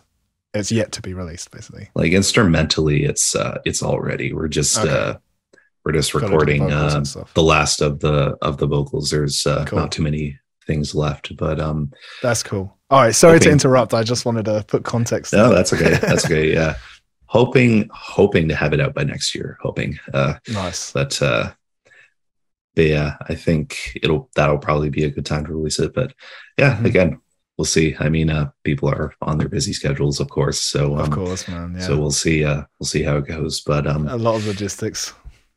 but uh, But But so yeah, when when you're in the process of composing, then for for Haven Dream, you were you were talking about like the production. yeah like uh how would i how i would approach it um at least when i at least when i started i would just be like writing all the ideas in logic so i use logic Mhm. um i think it's the most versatile DAW when it comes to writing at least in Mhm. my opinion um i'm able to just um have things set up very easily and just uh uh, do the arrangement uh, with all the drums, uh, bass, even guitars. Um, and I can just uh, put everything there and balance everything the way I want it. Um, so I don't have to. I don't even have to pull out something like, let's say, uh, Sibelius, for example. I don't have to. Mhm. I don't have to write the score in there. I can just do it in Logic, um, and So I'll just have. Yeah. Sorry, yeah, I just wanted to ask. So when when you're do you score with like okay, you don't use Sibelius, but are you scoring like on musical notation or through the MIDI? So um I do I do use Sibelius. Um like sometimes if I'm let's say if I'm writing like a classical piece of music, I'll I'll lean Mhm. more towards uh that. Like So that's a musical uh, notation software, just for anybody that doesn't know. yeah, yeah, it's musical notation software. Um and if I'm just writing like uh let's say strictly a piano piece, um, or if I'm writing uh let's see, maybe maybe something that's not going to be in metal vein, uh sometimes I'll just use Sibelius, but um yeah, funnily enough, a lot of the time I just use Logic to write things. Um Mhm. and I'll and I'll definitely use Logic to record piano ideas I have, for example, Mm. or or if I'm just gonna program orchestrations or write the orchestrations, lots of like 99% of the time I'll just uh, do it in Logic using the MIDI function because it's uh Yeah, because it actually it just saves you twice the time. totally. so you're not man. Yeah, so you're too. not you're, yeah you're not having to export MIDI out of uh out of Sibelius into into Logic because uh, that's probably gonna cause a few headaches. I mean, at least uh, in my experience when I've tried Mhm. it. Um, but See, see, I wasn't sure if there was an, a way to, to have a quicker workflow where it's sort of integrated. I don't, I don't know how people manage these things, but for me, like, yeah, I've just played straight into the MIDI basically because it Yeah. just makes life easier. yeah, or like uh, or like having a having a template set up. Temp- templates. Um, I was I was saying how Zach has one earlier. Um, Yeah. So I have I have a few for like multiple things. Uh, one for let's say if I'm mixing another band, I'll open that one and I'll just Nice. start from there. Um, if it's just like simple, uh, I just want to play some piano. I have one for that. I'll just open Cool. that up. Okay, I have piano with reverb. I don't have to do anything. Uh, Nice. Yeah. um, and then uh, I don't know with Haven Dream, it's a little different. I kind of build things a little bit from scratch, but it is roughly based off of uh, the mix template that I've kind of uh, created. hmm Um, a little different though, but but basically it kind of comes back to this concept uh, of where like I'm just uh, writing and mixing at the same time as I go, and uh, Yeah. you know, f- funnily enough, for this like uh, second album, I'm just using program guitars at the moment. I'm uh, Right. Yeah. I'm just like writing all the guitars in the MIDI Mhm. uh, MIDI space and you know writing the parts that way. And I'll probably just have a you know someone uh, read the parts later and record that. But um, Mhm. but yeah, like um, you know, the MIDI function in Logic is uh like very very useful. And um, Mhm. uh, to be honest, since the beginning, that's uh, kind of what I've used to write all my material. Um, is just that. yeah, MIDI's Mhm. been a huge part of my workflow. Um, where I can just Yeah. input all the notes. Uh, I can also see the arrangement quite well too. It's kind of like looking at a score, but um, Yeah, to- totally, Yeah. man.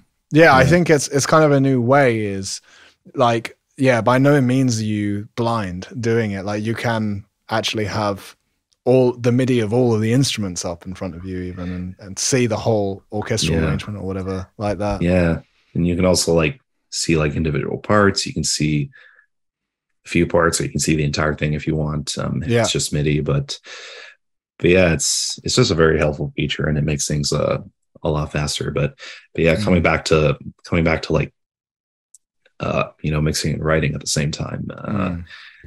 That's uh that's kind of how I work these days. It's uh Mhm. it's like having uh it's like you know yes I set things up, but um if I it's almost it's almost like um it's like having two different personalities almost. okay, I know this is not, this sounds funny, but uh, I'll explain. Uh yeah, one cool. personality is like uh for uh writing. It's like Mhm. okay i'm i'm feeling like writing i'm not gonna gonna mix i'm just Mhm. gonna write but then then eventually while i'm writing i'll be like okay i don't want to write now i just want to mix yeah, yeah, yeah. so it's like uh it's almost like these two personalities work uh work together almost um or Mhm, like uh two two sides of me, I guess, if you want to think of it that way. Yeah, Um, kind of back to the sort of like wearing hats and things like that. But I think it's it's a good part of the process, like because you'll have like a creative surge where you just want to make a load of stuff, and then you kind of get to enjoy it and sit and just like make it sound better. so Yeah. it's cool.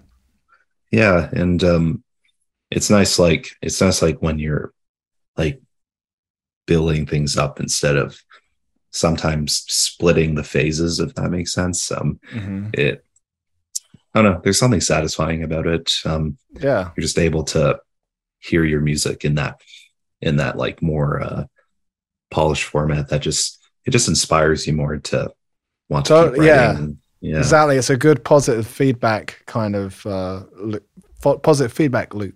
You know, in, in in that way, I actually feel like that's the most enjoyable time to listen to your own music. At least for me, like it's sounding really good, and you're kind of in the heat of the moment of like creating something, and you really like it, and you're feeling inspired, and then you're making it sound better and better. Yeah, that's Yeah, like the best yeah. bit. yeah yeah it's always yeah it's always fun like you know hearing music that way and uh yeah, you know getting you know inspired saying like oh i did this and uh you know i feel proud of myself right? Um yeah, yeah and um and you know with um you know with uh advancements in uh, technology it's you know never been easier. You know you can uh Mhm. you can do all these like things kind of at once. Um that's sort of what it's become these days is um Mhm. you know you know back to the concept of the multiple hats right? Um you know you, you sort of wear all those hats and uh you know in, in front of the computer you're wearing all those hats and just i don't know it like especially especially if you're you know a writer sometimes sometimes that's how you go down the production route right and Mhm. you're like uh, most most writers do come become uh, producers and sometimes mixers yeah, And- more and more so. Yeah. yeah Yeah, I think that's good. And I think that technology will only make life easier for us in this kind of direction to, like you're saying about Joe Sturgis plugins or ones that I use as well, similar approach. You know, it's only going to get easier. I mean, don't want to get too uh, dystopian here as well, but, you know, you see like the development of AI technology and I mean, Yeah. how that's going to transform production and stuff. I had Yeah. no idea. That's, that's kind of crazy. It's going to be like, yeah yeah sometimes yeah. I don't know if you heard it yet, but the other day I came across something which was like AI generated djent. And it was just Oh. like a loop, like an infinite loop of of djent. It basically sounded like pretty pretty good, like well produced generic djent music, and the rhythms are Yeah. all just being like automatically generated as it went. Like it was mental, man. oh my god. Yeah. Yeah. yeah that just that just sounds crazy. Yeah. Um uh, it's kind of yeah it's it's kind of crazy where uh you know technology is headed these days. I mean i'm not Mm, i'm not super into ai stuff myself but um but it is it is cool in a way. Like um like uh let's say for example um there's sometimes like a few uh there's a few like mastering services out there where you can basically Mhm. master uh you know your song on a website or something and it like reads your song does it for you um Auto i'm not masters, i'm not yeah i'm not really into that but uh Mhm. but I will say it is like very cool for people who don't necessarily understand how to. It's better than nothing. yet. Yeah, it's like better. It's better than nothing, right? Like, Yeah. um, and you know, um, it's uh, it's just cool to have another possibility, right? Um, Mhm. like I was saying before, there's no right or wrong, right? Exactly, man. Exactly. I, I think that that that uh, territory of how far technology will go is is a very weird topic. But Yeah. I do think that ultimately it will be good in this way that like basically it's all just like the tools get better and better. But you know, we'll always still need people to do the creation, right? So I just think that yeah, the way that things are going, we'll probably get to a point where like you'll be able to produce and the song will basically just like mix itself somehow. but like obviously Yeah. you'd still have to like communicate how you want it to sound and that would somehow work. But yeah. Yeah, As I say, we're in uh, t- we're in we're getting into weird territory here, so yeah, yeah. It's always interesting to see where the you know future is going. Um, yeah, like there's. I guess it's. I guess it's really um just seeing it as another possibility. Mm-hmm. Um, I guess in this case, but um, yeah, yeah, that's kind of how I see it. I, am with you. I, th- I, think that we have a similar approach, and I'm I'm kind of glad to hear you say it all as well mm. because I didn't really know if I had a if what I was doing was right necessarily. You know, I was just it's just how I've gotten the flow of doing it. And as you say, it makes sense that that's kind of what a lot of people are doing, sort of mixing and producing, kind of all in one, and writing. Uh, just kind of it just becomes an all-encompassing creative process, and yeah, that's that that that's cool. Um, I was gonna say I was gonna say something about that actually. Uh, um, that that was it. I don't know about you as well, but one thing that I actually learned in regards to that is when I first started mixing, I over I was overthinking everything. Like I started okay, I thought all right, I have to learn how to mix. So I watched like millions of YouTube videos or whatever of how mm. to mix and whatever. And so I kind of had it in my head that like, okay, well, I need to use compressors and EQs and etc. So I spent so much time mixing projects and doing things that like I thought that I was supposed to do. And often just like making an absolute mess or making totally mad mixes or things that sounded ridiculous.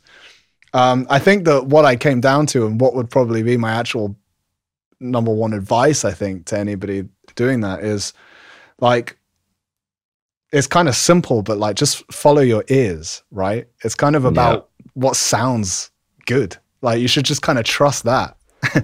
and and I think that that kind of ties into this creative process. Like if you're writing and you and you're creating a piece, then you're just thinking like, how can I make this sound better? You know, well maybe if I do a bit of this and uplift it there. Yeah. And, and then you just build the kind of, you build the whole thing up as you go, basically. And then, and then, yeah, at the end, you're kind of like, okay, now I'm just going to focus on sort of tweaking it. But like, yeah, yeah. you don't need to overthink it too much.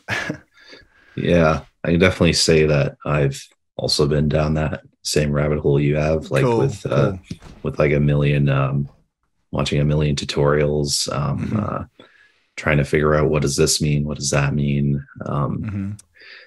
and uh, yeah there are there are even still sometimes to this day where um, I'm still like overthinking it. Uh, oh yeah, like yeah, I'll, me too, man.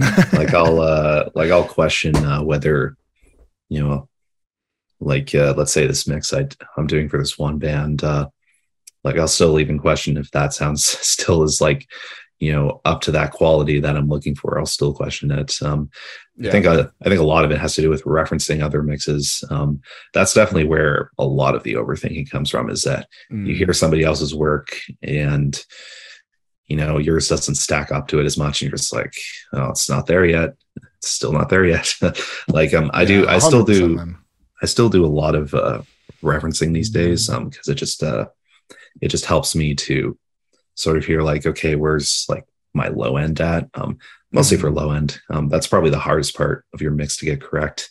Mm-hmm. Um, you know, I do a lot of like car tests um, to make sure it sounds good in the car because um, I don't. Mm.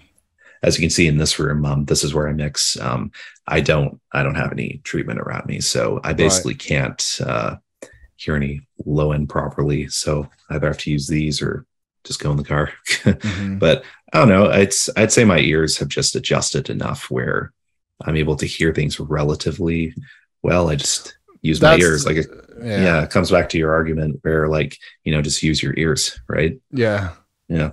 exactly. Yeah. Sometimes our brains can get too involved, but like, yeah, ultimately, does it sound good? And as you say, referencing is definitely good for that because, yeah, you listen to other people's music and you know, the thing is like it's definitely more about getting in the ballpark, right? I think the thing with referencing is, as you say, like where, like how much low end do I have in my track, you know, in the overall balance compared to this professional track, as opposed to like, here's my production. Now I listen to some amazing high budget, you know, uh, major label production, and now I just want to cry.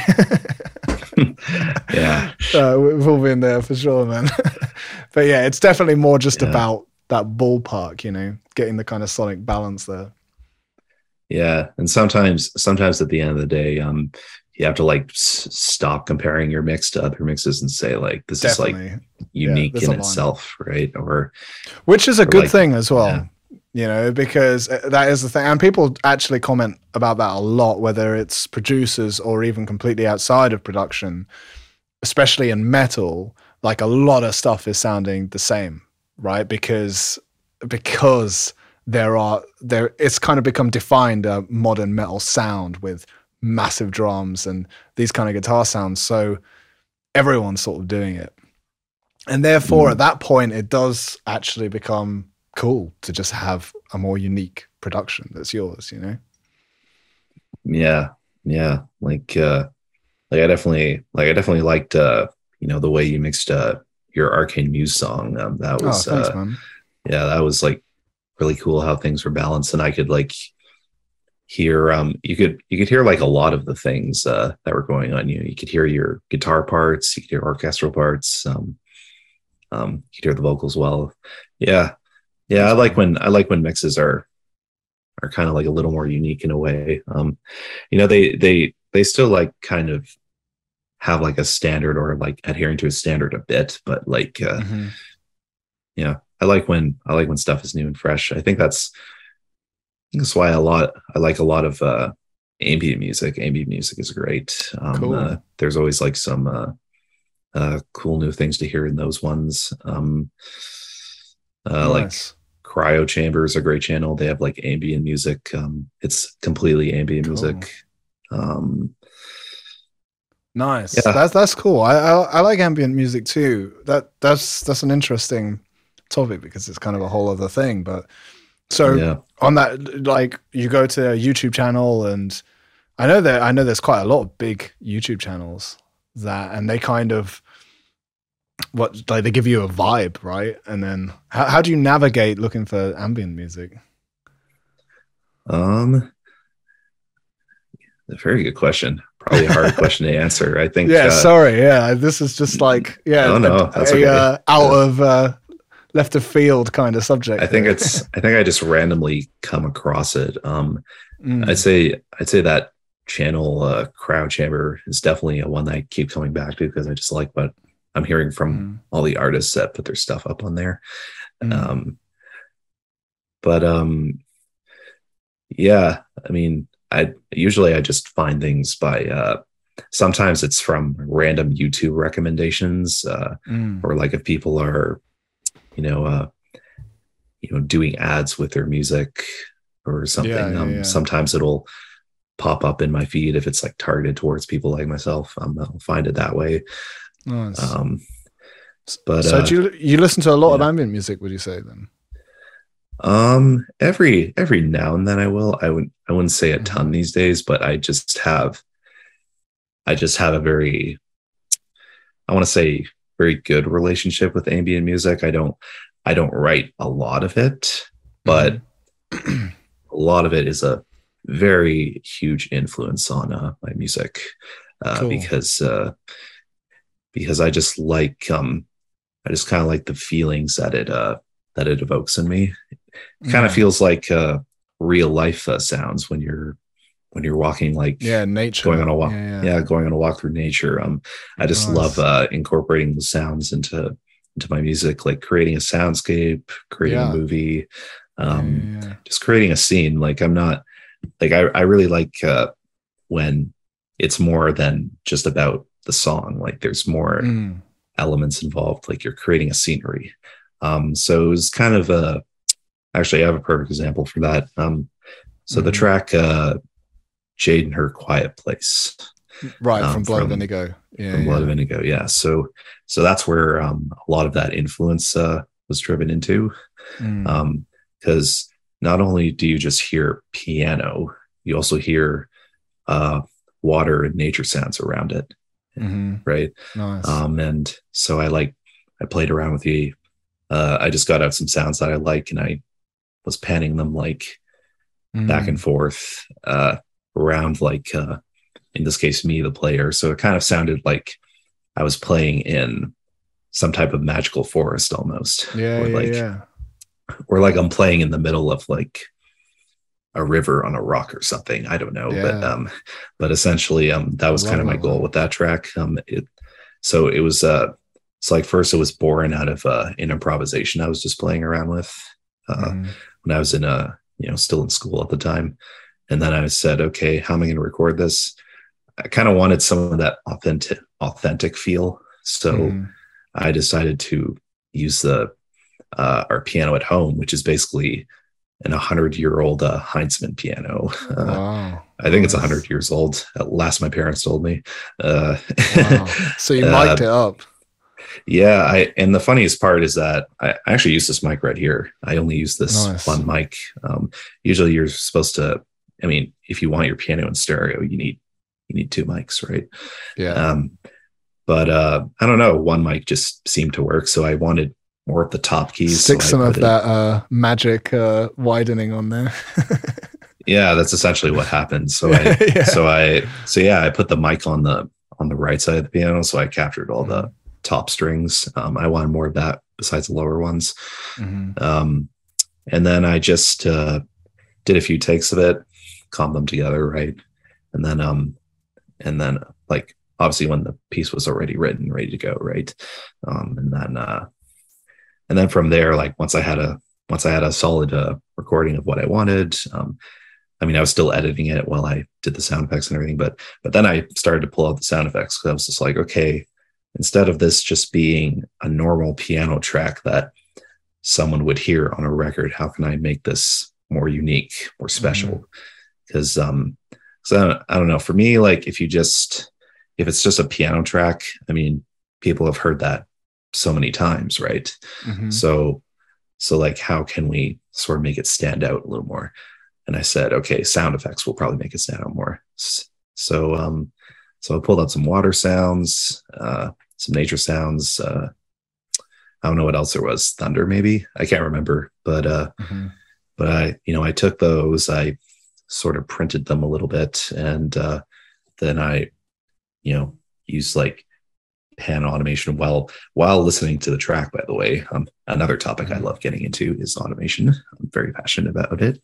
Nice. Cool. um, so I I kind of made the sounds like crescendo and decrescendo with the piano. Mm. Um, so so whenever the Wow. piano was climaxing, the sounds would go up, and then if it was kind of like softening, the sounds would go down. And I would nice. and I would literally just play the track and like using my mouse while I was listening, I would just automate it up and then down and up and down, and and that just that just gave it a lot more life to me instead of the sounds just staying at like a consistent Yeah, yeah, level. yeah. But but yeah, So and then also just sorry, yeah. just to ask about your automation process. Then you're you're doing it with your mouse. Like, Yeah. h- how's that? How, how's that working exactly? So you're just.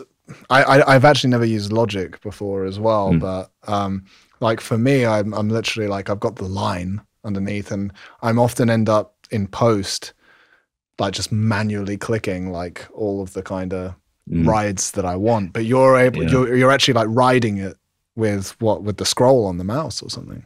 yeah, like I'm writing the I'm basically writing the fader with uh with the mouse. Um Cool. and I'm doing it while the while the track is playing. Yeah, I find like this is a very That's musical traditional way, right? yeah, that was kind of like the traditional way of uh On the console, uh, you'd be writing it. Mhm. yeah yeah i mean it's not as heard as much of these days and that's that's kind of why i Mhm. wanted to wanted to bring it back because uh Mhm. you know um you don't really hear people talk about it you kind of hear people talking about it in uh, vocal production because uh you're trying to Mm. hear like all the words um i do a lot of that in vocals but um Mhm. but yeah especially with sound effects it's very helpful because uh Yeah. you know you're giving you're giving the sounds like life again you're not just you're not just having them sit at one level the whole time um Mhm. and you're also you can also i also pan things with the mouse in real time like uh Mhm. and then i uh, write that um so like with touch mode on i just write the pan automation by just moving the mouse while the track is playing. And if that sounds musical to me then i keep it. And then if i want to you know revise some things about that automation i just go back and tweak it. But, um, but yeah that's that's kind of my process. I mean i do I mean, um, I do the same things with, uh, you know, orchestral programming. I mean, um, um, uh, do you do a lot of it yourself? I I do, but that's why I'm interested in um you talking about like yeah in live mode, like because because I've been doing really everything just uh, manually clicking in in post, but I am interested in that. Like I just haven't had really a suitable tool, or I actually probably do somewhere, but I haven't got into that thing of um, manually writing it. But I would like to. And it's interesting that you did it with the mouse. Like I didn't actually even think about just doing that with the mouse. Yeah, I think it's uh I it's like a it's like a feature that's I don't know if it's exclu- it's uh exclusive to Logic. Um Mm. most of the times I won't even use the the fader window to do this. I'll just use the Mm. the trim feature on the on the left side, which is like uh it's like it's like a thing where you can click it and pull up or down like Mhm. uh all your moves like just by like a dB. Let's say if there's like a ton of automation there, you can just pull it all the way down or up. So I do Mhm. that. I do that a lot. But like you can also use it to write automation moves, which is surprising. It's it's something I just stumbled upon. Uh I happened to stumble upon and I just started using it. I'm just like, um, this is just better than opening another window and doing it. Yeah, But, yeah, um, cool. but yeah, I don't know. I guess it's like a weird thing that I just got used to and uh, it just Yeah, worked for like me. that. But um, but yeah, you you probably have to see it in action on YouTube to know what I'm talking about. But um, I think I, I I know what you what you're talking about to some degree. Yeah. Um, Yeah, Like yeah. as I say, it's kind of like based off of that traditional method on the console, right? Where you're just yeah, pulling up the fader to turn the vocal up or whatever. So yeah, it's cool. yeah, and I've always I've always liked uh, mixes like that where you're not you're not just kind of setting and forgetting a level. You know, you have uh, Mhm. You have things kind of changing in level over time, and uh, Mhm. that to me is what makes a mix mix sort of lively. Yeah, totally. Yeah. I think I think that it has to be done to some degree. Like if you're not, then if it's not, then you're then it's missing a trick for sure. Like Yeah. I mean, uh, in my DAW, I just like yeah, basically create track envelopes. I think kind of like what you're doing to some degree, and then I can have like the volume automation under that track. Mm, right. And then, but as I say, like I'm not like riding it in live mode or whatever. I will literally go Mm. to say the guitar, and I'll click dots, you know, where it's going to lift up into the chorus, a Yeah. dB or whatever, and and then yeah, obviously Mm. get more detailed in nuance with certain tracks and things like that. Yeah, I uh I actually did it the way that you were doing it uh first. Um, Right. Uh, yeah, where it was just uh it was just clicking, right? Yeah, And uh you know, you would put all these points here and there and uh that's how you Yeah, kind of get your dynamics. Um yeah, I guess I guess maybe the whole writing thing is for faster workflow if that makes sense. Um, yeah, that's that's that's yeah. what I think is. But it's faster and and as you kind of say as well, perhaps more musical. You know, because you're kind of Yeah. more feeling the music as you do it. yeah it's like um it's gonna sound weird but uh you're Mm. feeling the music with your mouse it's, it's uh, yeah funny saying i know just came up Yeah, with it but cool. um yeah, but yeah you're um but it's almost like you know you're you're holding your mouse you're just like you're moving it but but you know you're not you're not really looking at the screen almost you're like yeah, you're like yeah, it's feeling intuitive. you're feeling what you're healing he- fe- fe- oh my goodness. My words my words today. Uh you're you're feeling uh what you're hearing in this Yeah. case. Um it's not it's not about all the points on the on like uh in the daw in this case. It's yeah, you know you're actually exactly. you're actually feeling it. Like you know oh that like that writing just gave me a feeling right? Mhm.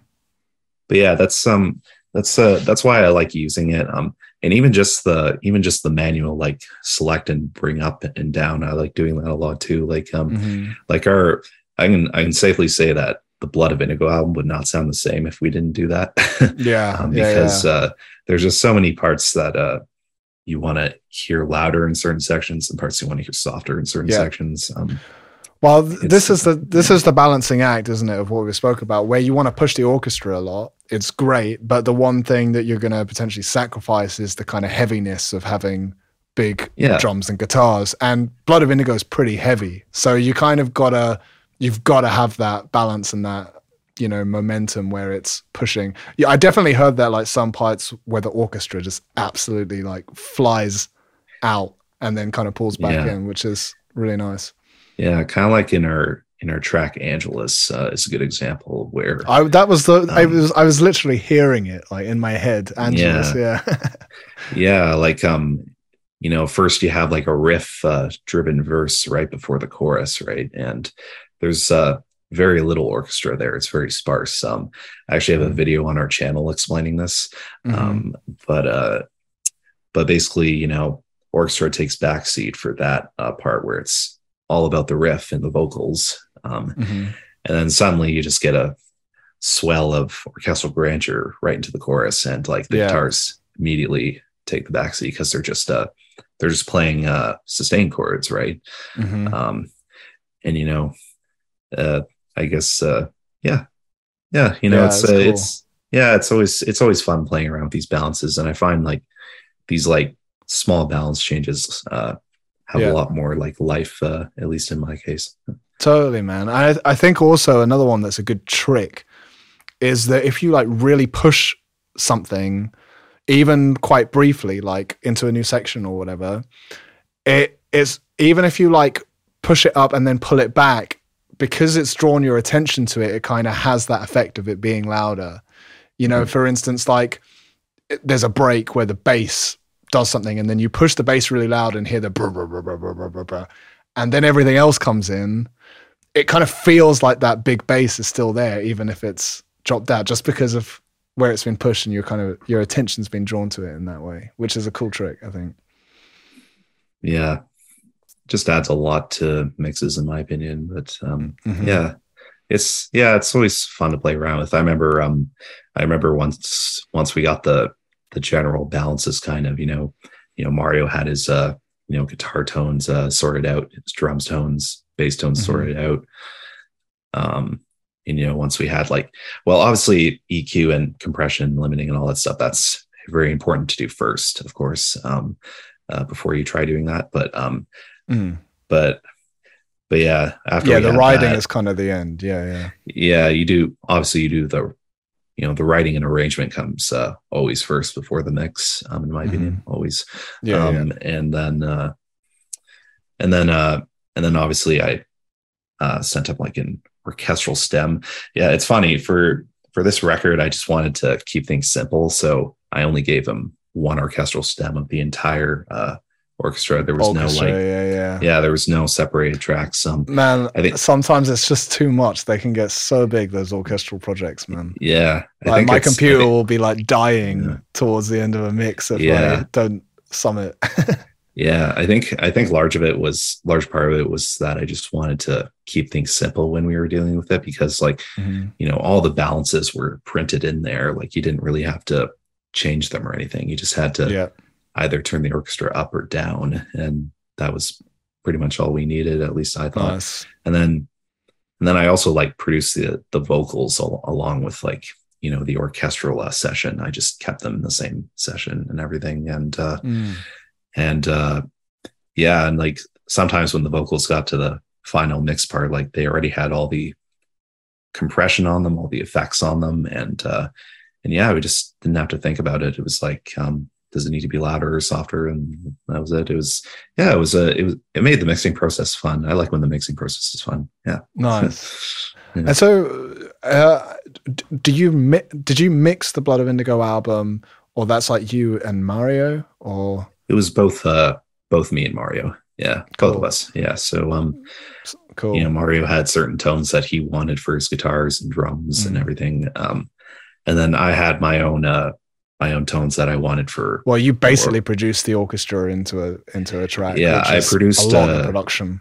yeah i produced uh my main job was uh kind of like editing the you know guitars uh and bass to make sure it was all in time Mm. uh oh, the quantizing and, stuff like. Oh, Yeah. time alignment. Yeah, yeah, yeah. yeah just making sure everything was tight so that way it sounded professional and then Mhm. uh and then uh, i was also in charge of uh making sure the orchestra was solid and and then that was good to go and then and then also the vocals too so i edited the the vocals and Mhm. added all the um, compression and effects to them before it made its way into the vinyl mix. Um, right. But yeah, I was I was kind of like the whole like concept again, like mixing as you go, right? Yeah, you kind of yeah, all in one. and then when you get to the the final mix part you're just you just have everything there already um and and i was mixing that to a demo track which was surprising because uh, i thought like okay is this going to work in the final mix and surprisingly it did so um it just Mm. it just fitted well and it was like okay great you don't have to worry about it Cool. yeah fun process Cool, man. Yeah, yeah. That that that's really nice. So, um, I, I was interested just because we we went on a little bit of a diversion, but uh, before we start talking about the automation stuff, we were talking about um, like ambient music and the soundscapes and things. And was there more that you wanted to discuss there? Because I kind of cut you off into into this. Yeah, yeah, sure. Um, I'd say it's mostly apparent. Uh, there's definitely some parts on like Blood of Indigo that uh, Mm. the ambient uh, sounds uh, come out a bit. Like, I mean, uh, you said about Memesis, like the intro track, how like this is dark fantasy metal. So it is, it has that cinematic soundtrack quality to to the music, right? So therefore, this is yeah, important. yeah. So there were a few moments in uh, Memesis where like there was a few sound effects because I wanted to kind of create the atmosphere. Um, so, for example, uh, when we uh, when when I was doing the intro, I was like, okay, how can I start this off? Um, I think I added like some rain sounds, I believe, or thunder sounds. I don't remember. Um, but um, and then I took uh, I took uh, uh, Lindsay's melody and kind of put it at the beginning there in like form of uh, of like bells or something like that. Bells, Mhm. yeah, bells. Uh, and that kind of just sets it up for kind of like, okay, this is like the introduction of going into the shade world almost, or like understanding like kind of where it's going to go, like uh, setting things up. But, but yeah, even though even though it's uh, mostly an orchestral piece, um, there are parts where the sound effects really take uh, prominence. Mhm. So there's a part in the middle, like uh, where um, it's uh, using the Sphinx theme, but it's actually in sad form. In this case, it's with the solo violin, um, Nice. and uh, I think I, I think I had some sound effects built around that um, a little bit. But after the music stops, you can kind of hear like some uh, monster sounds in the distance. Um, I think I Cool. used uh, a natural forces pack from Heavy Heavyocity. I think for that they had like some cool. they had some groovy sounds in there, so it was kind of cool. Um, so I just put that in. Um, you know, the whole winding up of the toy at the next section that was fun Yeah, to do. yeah, Um, yeah, I think it was. Uh, I think Alex came up with the idea for that, so I was trying to find something that Nice. like worked and stuff. So that was fun. But the part where the sound effects really stand out is um, at the end when all the orchestral stuff uh, stops. Is uh, it's almost like there's a person walking into this world about to explore Yeah, this yeah, world, yeah. and I kind of wanted to uh, emulate that. So um, funnily enough, on this keyboard, there's some sounds that you can use uh, with like some footsteps. So I kind of took some of those, and then I also layered some sounds together to make like a sword like sheathing. Um, Alex had an idea for that. Um, Nice. he was like, "Can you make like someone sheathing his sword almost like he's about to go on an adventure?" I'm just like, "Okay." So, so I so I just Cool. found some sounds and I layered them together to make it sound like. Yeah. So this is really like sound design at this point. Yeah. yeah, cool. it was it was almost like uh, trying to desi- design a sound for video games or Mm. uh, or for movies. Um, and Yeah. that's like a whole like other profession in itself. Like uh, I had to do some of it when I was uh, when I was at Fanshawe College. I had to you know actually sync up sounds with actual film. Mm. And I've also I've also done a film as well. I uh, I uh, cool. I had to do this music for this fashion film, which uh, Fashion. uh, they were yeah it was for a fashion film um the there's like a fashion department at fanshawe and they uh and the the head of the coordinator of fanshawe uh mia music industry arts uh arts uh dan brodbeck asked me to uh write music for what they were working on i was like yeah i'll do it so, nice. so Yeah. uh so yeah That's it was um it was a great it was a fun film to work on i i learned a lot from uh doing that like I um. Yeah. you know i think i I think I ended up with like 250 tracks in the end or something crazy. But um, wow, it was it was uh, it was a new learning experience for me. Um, like uh, and making sure you can finish all that with a deadline in mind. It's like, oh boy, it's a yeah. yeah big work. And I mean, you you have to like time everything to to the footage, right? So you've got to watch the scene yeah. and you've got to work out your tempos and things that is going to have things in the right place, right? I mean, that's a whole other set of challenges to composing like that. Yeah, and um and like sync is just it's so noticeable uh when it comes to when it comes to film like I notice it very often, but but getting that sync right is so challenging. Um yeah. Like I remember I had to make uh kind of like computer typing noises at the beginning of this film um, with uh, with sounds of the sounds I had, and I'm just like, how am I going to make this exactly? So, so you like had I, to do all the sound design as well, all the sound effects for yeah. film. Yeah, yeah, I had wow. to do sound effects because um, like uh, the the film is called uh, Rose Rosetta.exe. Um, it, mm-hmm it's kind of about like AI technology almost. Like they were kind of like trying to combine like fashion and AI almost. I think that's what the concept was. But mm-hmm. but like um I had there was like a part at the beginning where there was uh they were typing like the title in. I was just like, oh, it'd be kind of cool to have like typing keys here. I'm not sure if it was a director's idea, but um but mm. at least I thought it would be cool. Um mm. so I was like trying to sync up all those sounds and I just remember how challenging it was. It was uh and uh, and I had to take sounds like from libraries that I thought wouldn't work at all, but um, I was able to print it, print those sounds, and like kind of like shorten them up, lengthen them, and to make it sound like it's like a typewriter or something.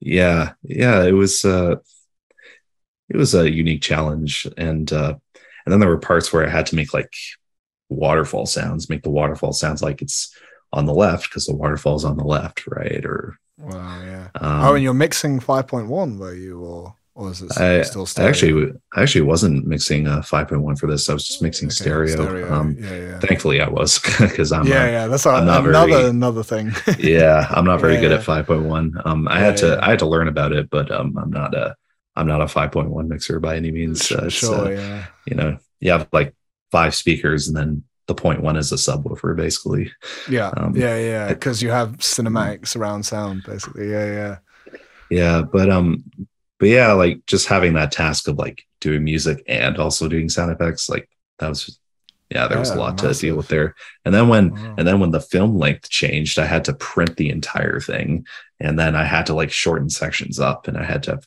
one oh. track for just the oh. print and then i also had to add like additional sound effects on the print. It was oh boy, yeah. But but well, I'm not obviously I'm not like uh, obviously I'm not like you know sighing like oh this is so hard like no, no sure but, yeah but, but what I'm saying just, yeah big challenge yeah well, what I'm saying is, is, is that was a big challenge and it was exciting right mm. and like yeah, uh, yeah, yeah it was yeah it was it was so fun to do I'm uh, grateful for the experience and uh it actually got screened at quite a few film festivals around the globe, which I was quite surprised by. Um, cool. Cool. So yeah, it was it was really fun. And but yeah, back to back to kind of Blood of Indigo in a way. Like that that sort of like those sort of ideas uh made its way into Blood of Indigo almost. Mm-hmm. Um yeah. And uh and like, you know, even though it's not like synced up with uh with film, um, you're still trying to create like the sound of a film just through sound. Yeah. But, yeah, um, yeah, yeah. But yeah, it was uh it, it was just really fun. To, it's just always really fun creating like an environment because you know uh sounds can also be music. Um it's not always yeah, uh yeah. it's not always just like tonal sounds, right? But, mm-hmm. yeah, really fun. Really cool, man. Yeah, really cool. I I I, I love that. Again, I I um can relate to your creative vision in that way. You know, I, I, I love that approach. Obviously, it's definitely what you've got going with Blood of Indigo, where it has that it's so conceptual, and you have obviously all the amazing artwork that goes with it, and so it just makes sense to create this kind of thematic, um, cinematic sound to it. Like, yeah, that that's the stuff that I I love and that I like like to do as well, and like um, the Arcane Muse as well also had that bird song and kind of magical forest, especially yeah. at the beginning. So yeah, it's, that's exactly the kind of stuff I love, man, which is really cool. I'm curious is um, is film and maybe video games and things like that. Is that something that you would like to do more of, or you prefer the metal, obviously? I mean, I definitely uh, prefer the metal for sure. Mm-hmm. Um, I did try to get sound designer jobs once. Uh. There was a mm-hmm. period where I was trying to do that. Um, but um, I think they were looking for more of a higher standard, so I didn't really uh, get those jobs. But uh, mm. um, I'd say maybe if someone asked me to do a film, I'd be up for that. Like if it was just mm. um, maybe more writing music for the film, uh, yeah. and not so much like doing fully sound effects. Like I'm open to doing some, but yeah, yeah, sure. Yeah, I'd say I'm I'm say I'm more like in the vein of uh kind of writing music for the film and kind of capturing that like moment there. But yeah, if you could do like yeah. Blood of Indigo, dark fantasy film score or something, then that would be epic. Yeah, yeah, yeah. I definitely probably go to that route. I'd probably go that yeah. route. Yeah. Cool, man. Cool. Oh well, I, the the time has completely flown by, man. I actually can't, believe how long we've been talking. I feel like there's still so much yeah. that I uh, want to talk to you about, but um, yeah, I guess I guess we'll have to like sort of start to start to wrap it up. Um, so I mean, uh, what what what's what's next for you, man? And and what what things do you want to get in there? Is there anything in particular you want to say, or uh, yeah, go for it, man. Anything I want to say? Um, well, I guess there's a lot of things to say. Maybe if, yeah, if yeah, I can yeah. think if I can think of what to say, what are the things I have to do? Um, what, what, what's what's what's next for you, man? What's what's coming up? What are you up to at the moment? And what's uh, well on the um, horizon? Uh, well, right now I'm uh, working on uh, the Haven Dream album. Uh, mm-hmm. That's for sure. Um, that's been more of my focus these days. Um, I've also been working with uh, other groups too, like kind of like I was mentioning before. I mean, um, mm-hmm. Uh, one of them's like an orchestral project. Uh, um, the other one's a mixing, more mixing project, and also uh, mm-hmm. kind of like a vocal production project too. Mm-hmm. Um, uh, what else is there? I think it's mostly those things right now. I'm also playing a show next week, so that's fun. Uh, cool. But yeah, I'd say I'd say my main project is uh, kind of working on Haven Dream right now and uh, mm-hmm. getting the the first album out. It's uh, it's gonna be it's gonna be an album about uh, uh, mental health, uh, which cool. is uh, why I was calling it. I decided to call it Internal. Uh, the album, yeah, yeah, it's gonna be called nice. Internal. Just a simple title for mental health. Um, I guess if you want to call it that way. Um, cool.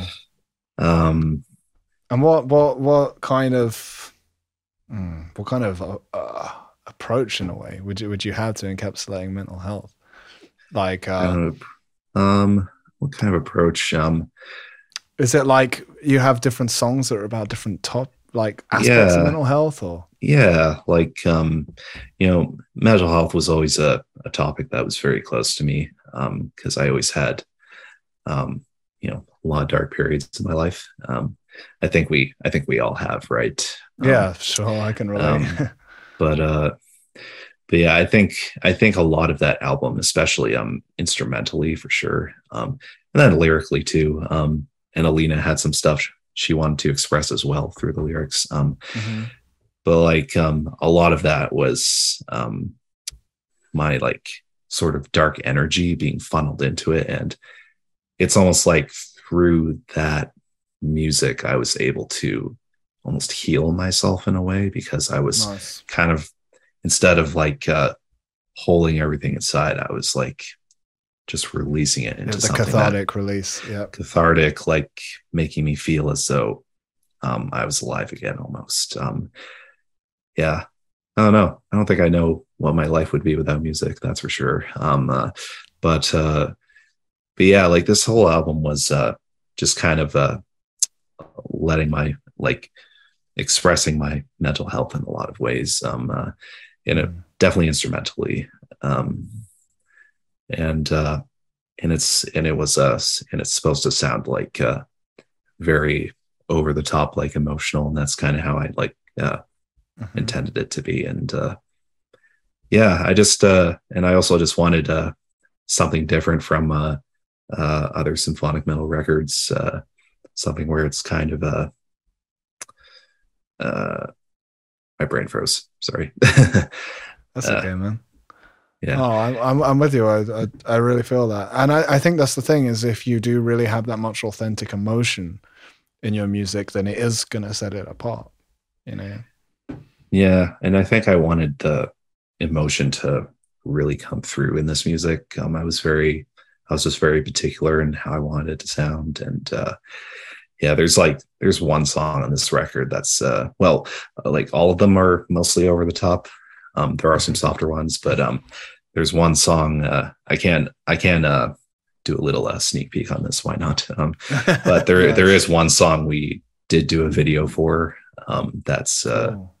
that's like just over the top mostly everywhere and uh it's like it's kind of about like uh over thoughts and like overthoughts like um Mhm. overtaking your every action um making you think like dark stuff for example um or like the or like the weight of my sea is for example uh about like uh empathy and uh you know empathy is not only only like light sided it can also be dark sided for example um it's Sure, like yeah. It's almost like um, there's like water filling up in your brain almost. Um, that was kind of like the analogy behind that. Um, and it was just like clouding uh, your emotions and you can find yourself through just like feeling all those you know like things about other people or something like that. Um, yeah it was an interesting concept. Um, and then, um, and then uh and then uh my schizophrenia was uh it was uh i think it was um i think it was originally um alina's idea to talk about this one because i think it was about something else before uh but but then she had the idea of uh you know why don't we talk about schizophrenia like hearing voices in your head? Because um it's not like a mental health subject that's uh talked about very often. I'm just like it's a great idea. We should talk about it. Yeah. Yeah yeah Yeah. yeah. I think that's an interesting yeah. topic. I mean i've, I've uh unfortunately i suppose had some good friends that struggled with schizophrenia and things like that i think it's a very yeah very interesting topic but i mean all of mental health i suppose is it's it's things important things for people to relate to and as you say like because you're a composer and especially an instrumentalist like to be able to kind of embed that much emotion in the actual music. You know, I think that a lot of people on a surface level, non-musicians and stuff especially, can take words and lyrics, but but you know, when you embed that much emotion into the music, it is something that you can feel on a on a deeper level, and that's that's just kind of magic in a way. So Mhm. yeah yeah, I feel you, man. is. But yeah, there's going to be lots of topics on this record, like post traumatic stress disorder is another one, um, Mm. anxiety, of course, um, depression as well. Mhm. Yeah. But yeah, I, I kind of wanted to, it's almost like I want people to feel like those types of, uh, feel those, feel those subjects like heavily, like really want to feel them. I think that was kind of my goal with this. But yeah, Mm. yeah. Cool.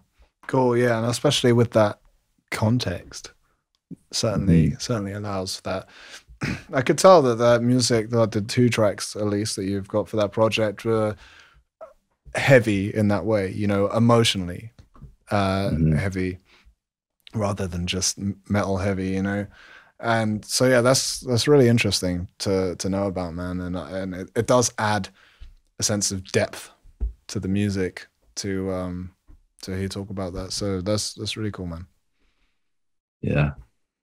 Well, I'm excited for people to hear it once it's out. hmm Yeah, yeah, Yeah. for sure. Yeah, cool, man. Yeah, I'm I'm I'm super super excited for that. So and um like you mentioned that Age of Athena is kind of like you kind of guys all took a break for it from it through lockdown and stuff like that, and then you came back to do the album. Is is that how active is Age of Athena right now?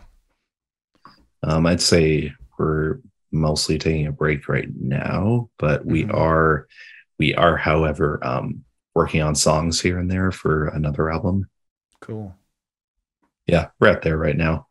I'm not sure if I can say too much else, but um, sure, yeah, but, that's cool. But man. yeah, but yeah, that's uh, yeah, I can definitely say that though. We're um still we did get together for um a second album, and uh, we've uh talked about maybe what songs to use, and we're still writing some more ideas. Mhm. So we'll probably have a lot of, of ideas to choose from for the next album. But um, but yeah, Oh, that's nice. um, kind of where we're at right now. Yeah, Cool, cool. And I've seen you know murmurings of Blood of Indigo material as well, new new stuff coming, and yeah, um, Alex spoke about the fact that you guys would love to uh, kind of in the next step do music videos and also start playing live at some point as well. So yeah, and we've uh, yeah, we've been asked to uh, we've been asked to play live by our local uh, Toronto uh promoter many times already. So um, yeah, yeah, Cool. yeah, she really wants us to come on stage with some other people. So um, cool. yeah, we'll we'll we might be might be working on that soon. We we don't we actually don't know when we're going to start playing live yet. Um, Mhm. we haven't decided yet, but um, but yeah, definitely is eventually going to happen.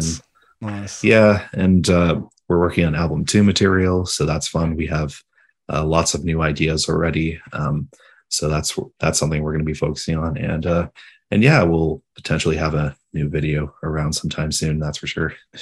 Cool. Yeah, that'll be that'll be interesting to see. And uh, and and you have your studio, right? And you've mentioned that you do some work, some mixing, things like that. Uh, you know, is that something that you're looking to push? Like, can people reach out to you for like services, mixing, production, that kind of thing? Yeah, absolutely. So I'm I call it Studio Grandiose. Um, Nice. I just need to give myself a name. Basically, it was. It's funny. I'm. Uh, I think like I think Alex said that name one time, uh, just Nice. just randomly when we were in conversation, and I'm just like, yes, that's the name. So I'm just like, I'm, I'm going to call the studio business that because why not? Um, uh, For I sure, thought- man. I- it's a it's a grandiose sound that you have. So yeah, and it, it just kind of described my sound perfectly so i'm like yeah that that has to be that so um so yeah like um what i do for that is you know i do keyboards um i do orchestrations i'm mostly focused on that stuff but i also do uh you know some production and mixing i also do mastering um and some writing for people too i'm a songwriter um s- Cool. so yeah you could say i do a lot of things um but um, I do offer all of those things under Studio Grandiose for yeah, whoever wants to work with me. cool. I'm Man. absolutely down. Cool. That, that, that's wicked, man. That's wicked. Well, you know, I think that uh, it's probably as good a place as any to wrap it up. I feel like, uh, you know, there's Mm. still plenty we could talk about, but, you know, Uh, I, we'll have to do it again an, uh, another time, perhaps. Yeah, like uh, yeah, more classical music conversations, I guess. that, that's it. Yeah. I mean, Yeah, yeah, it's a whole, it's a whole other kind of worms, isn't it? yeah, I think that yeah, like yeah. I, I think there's just a funny story to share that like uh, before before we go, which is that um like we we started a conversation uh, on Instagram. Obviously, we had like a few a few kind of like uh exchanges here or there. I remember like Blood of Indigo, you guys had the Discord server, and I remember talking about Yu-Gi-Oh a bit. Oh, yeah, and yeah, um yeah. but but we had a conversation that started over Instagram. It started about squirrels. Oh, st- yeah. we, it was so random. We just started talking about squirrels because you posted something about squirrels. Like, and in Yeah. Ontario, you guys have all these black squirrels, which are super cool. And Yeah, uh, yeah. and I just responded to that, and we were chatting about squirrels. And then from there, it just kind of snowballed into a massive conversation about like a lot. Actually, as you said, a lot about classical music and music in Yeah, general. And- yeah, and eventually it got to a point where I had to say like, man, do you want to come on the podcast because Yeah, like it's just going to be easier to talk, man. but yeah, yeah. that was really cool. I can safely say the squirrels are getting much fatter for winter. Yeah, yeah, yeah, Yeah. for sure, man. It's their, it's their, Yeah, it's yeah. their time. But like, yeah, I mean, obviously we spoke a lot about classical music and, um, uh, yeah, I don't want to go down too much of a rabbit hole here, but like, yeah, you know, you're you're really into classical music as well, and like, maybe uh, you could just briefly mention some of the kind of stuff that you mentioned to me about like your favorite composers, favorite music there, and you know, perhaps that'd be a nice place to wrap up. yeah, I mean, probably some of my favorites are. uh uh, I love Liszt. I love his uh, you know technical improvisational type of style. Um, mm-hmm. Chopin's great too. I actually picked this up the other day because boys wanted a copy of these. We all know nice. what they are. yeah. Oh yeah. Yeah. Yeah. All the yeah, ballads. The, Chopin, the Chopin ballads. Yeah. Beautiful piano works. Yeah. Yeah. I love those works. Um, you know, there's some other ones. I really like Debussy. Debussy's great too. Mm-hmm. Um, I just love the variety of tonal colors, the non-functional harmony. It just um just like again instills feeling within me. I just love those uh coloristic mm. changes. Yeah. Very fun. But beautiful. but yeah, those are those are a few of my favorites. Um I probably forgot some, but uh, those yeah, yeah, yeah. It was is I remember that it's it's largely about romantic composers, right? Which yeah, you know, I'm I'm definitely uh largely into romantic uh, classical music as well. Probably a lot of metalheads that are into classical music are. Um, but again, it kind of goes back to what you said about that uh, making really sort of emotionally moving music, right? So the fact that you have such an influence in romantic music, it, it makes a lot of sense. Yeah, and a lot of it has made its way into like uh, my improvisation and uh, like mm-hmm. the romantic and impressionist music. Um, it's uh, I just love like combining those two worlds together. And uh, yeah, you know, improvisation is just a huge part of. Uh, I'd say I don't I don't do it as daily uh, these days because because of uh, other things, of course. Mm-hmm. But um, it was mm-hmm. something I would do a lot, like back in university days, and uh, and uh, it's yeah, it's still a huge part of my life. Yeah, improvising. Nice. Yeah.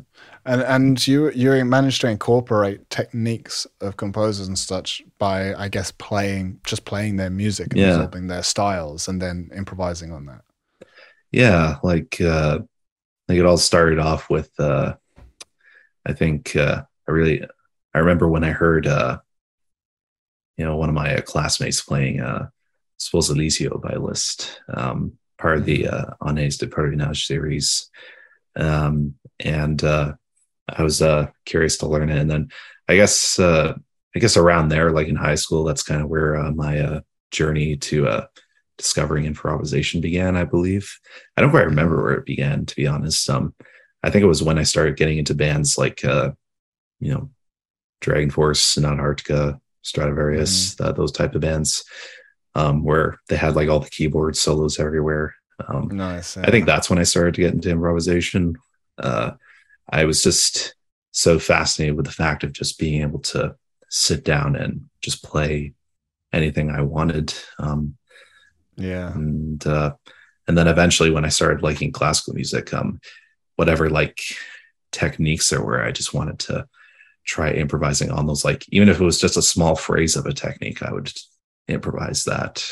Mm-hmm. I could just, uh, do it in my own way. But yeah, it's, it's always fun to do. I, I love uh I love doing it. Um, every time I sit at the keyboard, it's like routine for me to, uh, nowadays. Um, nice. and uh, funnily enough, I'm writing a book on this very subject. Um, I really? haven't. Uh, wow. Yeah, yeah. I decided to. I decided to start writing it uh, last month, I believe. Or, well, now it's November, so it was in September. I decided wow, to cool. start writing it. It was in the back of my mind uh, for I don't know since maybe 2020ish or 2019 i don't remember but nice. but yeah it's uh it's a bit of a hobby right now i would i would say just kind of writing those thoughts out about like how i approach it and stuff but uh so about approaching improvisation yeah yeah kind of uh kind of like my thought process behind it and like uh nice. you know ways you can learn to improvise yourself almost um but yeah um yeah every now and then I'll come back to writing some ideas. Um, I'm obviously focused on other projects at the moment, but, uh, sure, but but but yeah, it's um it's a fun subject to write about. There's a lots to talk about with it, and it's just a very creative, uh, fun adventure. So yeah, yeah, man, that's that's that's fascinating. Like, yeah, that that's a whole conversation in of itself. That I'm I'd be very interested. I I'll certainly be up for reading your book once once you have that in a uh, Yeah. format. I mean, I would definitely say improvisation is. Uh, I wouldn't say it's one of my strong suits. So that's really cool that it's something that you're passionate about. Mm-hmm. Yeah, and most videos I share with people or Instagram are just me making stuff up for the most part. I, it just Mhm. comes uh just comes so naturally to me these days because I've kind of made a sound for my own myself and just uh making things up. But but yeah, I don't know. That's a bit about that. So yeah. Yeah. Amazing, man. Amazing. So yeah. Well we'll we'll have to do it again sometime so we can we can approach some of these other topics, especially get into yeah, music itself more. Like I feel like we could we we could speak uh, a lot about, man. But it's been absolutely great just to get more of your background and hear about your projects and things too. And you know, I hope that people can listen to this and get a, a good introduction to all of those things, man. So, you know, thank you so much for for your time, and it's, it's been a real pleasure, man. Yeah, yeah, you're very welcome, man. And um, thanks so much for having me. I mean, to be honest with you, this is like my first uh, like one-on-one interview. Um, uh, so it's Yeah, uh, cool. been. I mean, I mean, I I guess it's kind of it's more of like a podcast though, right? But um, Sure, but yeah. uh, podcast or interview, I, I guess that's the same thing, right? yeah, it's a, sort of, yeah, seems interchangeable to some to some degree. Yeah. yeah, but but yeah, this is like kind of like uh, you know, my first interview where like uh, you know, someone wanted to talk with me more like one-on-one type of style. So just yeah, cool. thanks so much for having me on. Oh yeah, it's, it's it's been a total pleasure, man. I just, you know, I, I the the style really is that I just like to have conversations with like-minded people, you know, like like yourself, and we just record it so other people can check it out too, you know. And um, Yeah. so yeah, I I knew after just chatting like a bit that uh, you know we, we'd have plenty to speak about. So you know, I'm I'm really glad we've done this, and yeah, I just look forward to doing it again sometime, man. Yeah, same here. Cool, man. All right. Well, cheers. Cheers, man. Thank you for listening to this episode of Creating a Universe. A special thank you to Nathan for joining me. I really enjoyed this conversation. Be sure to check out Nathan's links at linktr.ee forward slash Nathan underscore gross. Links will be in the show notes. That's all for this one. Until next time, take care.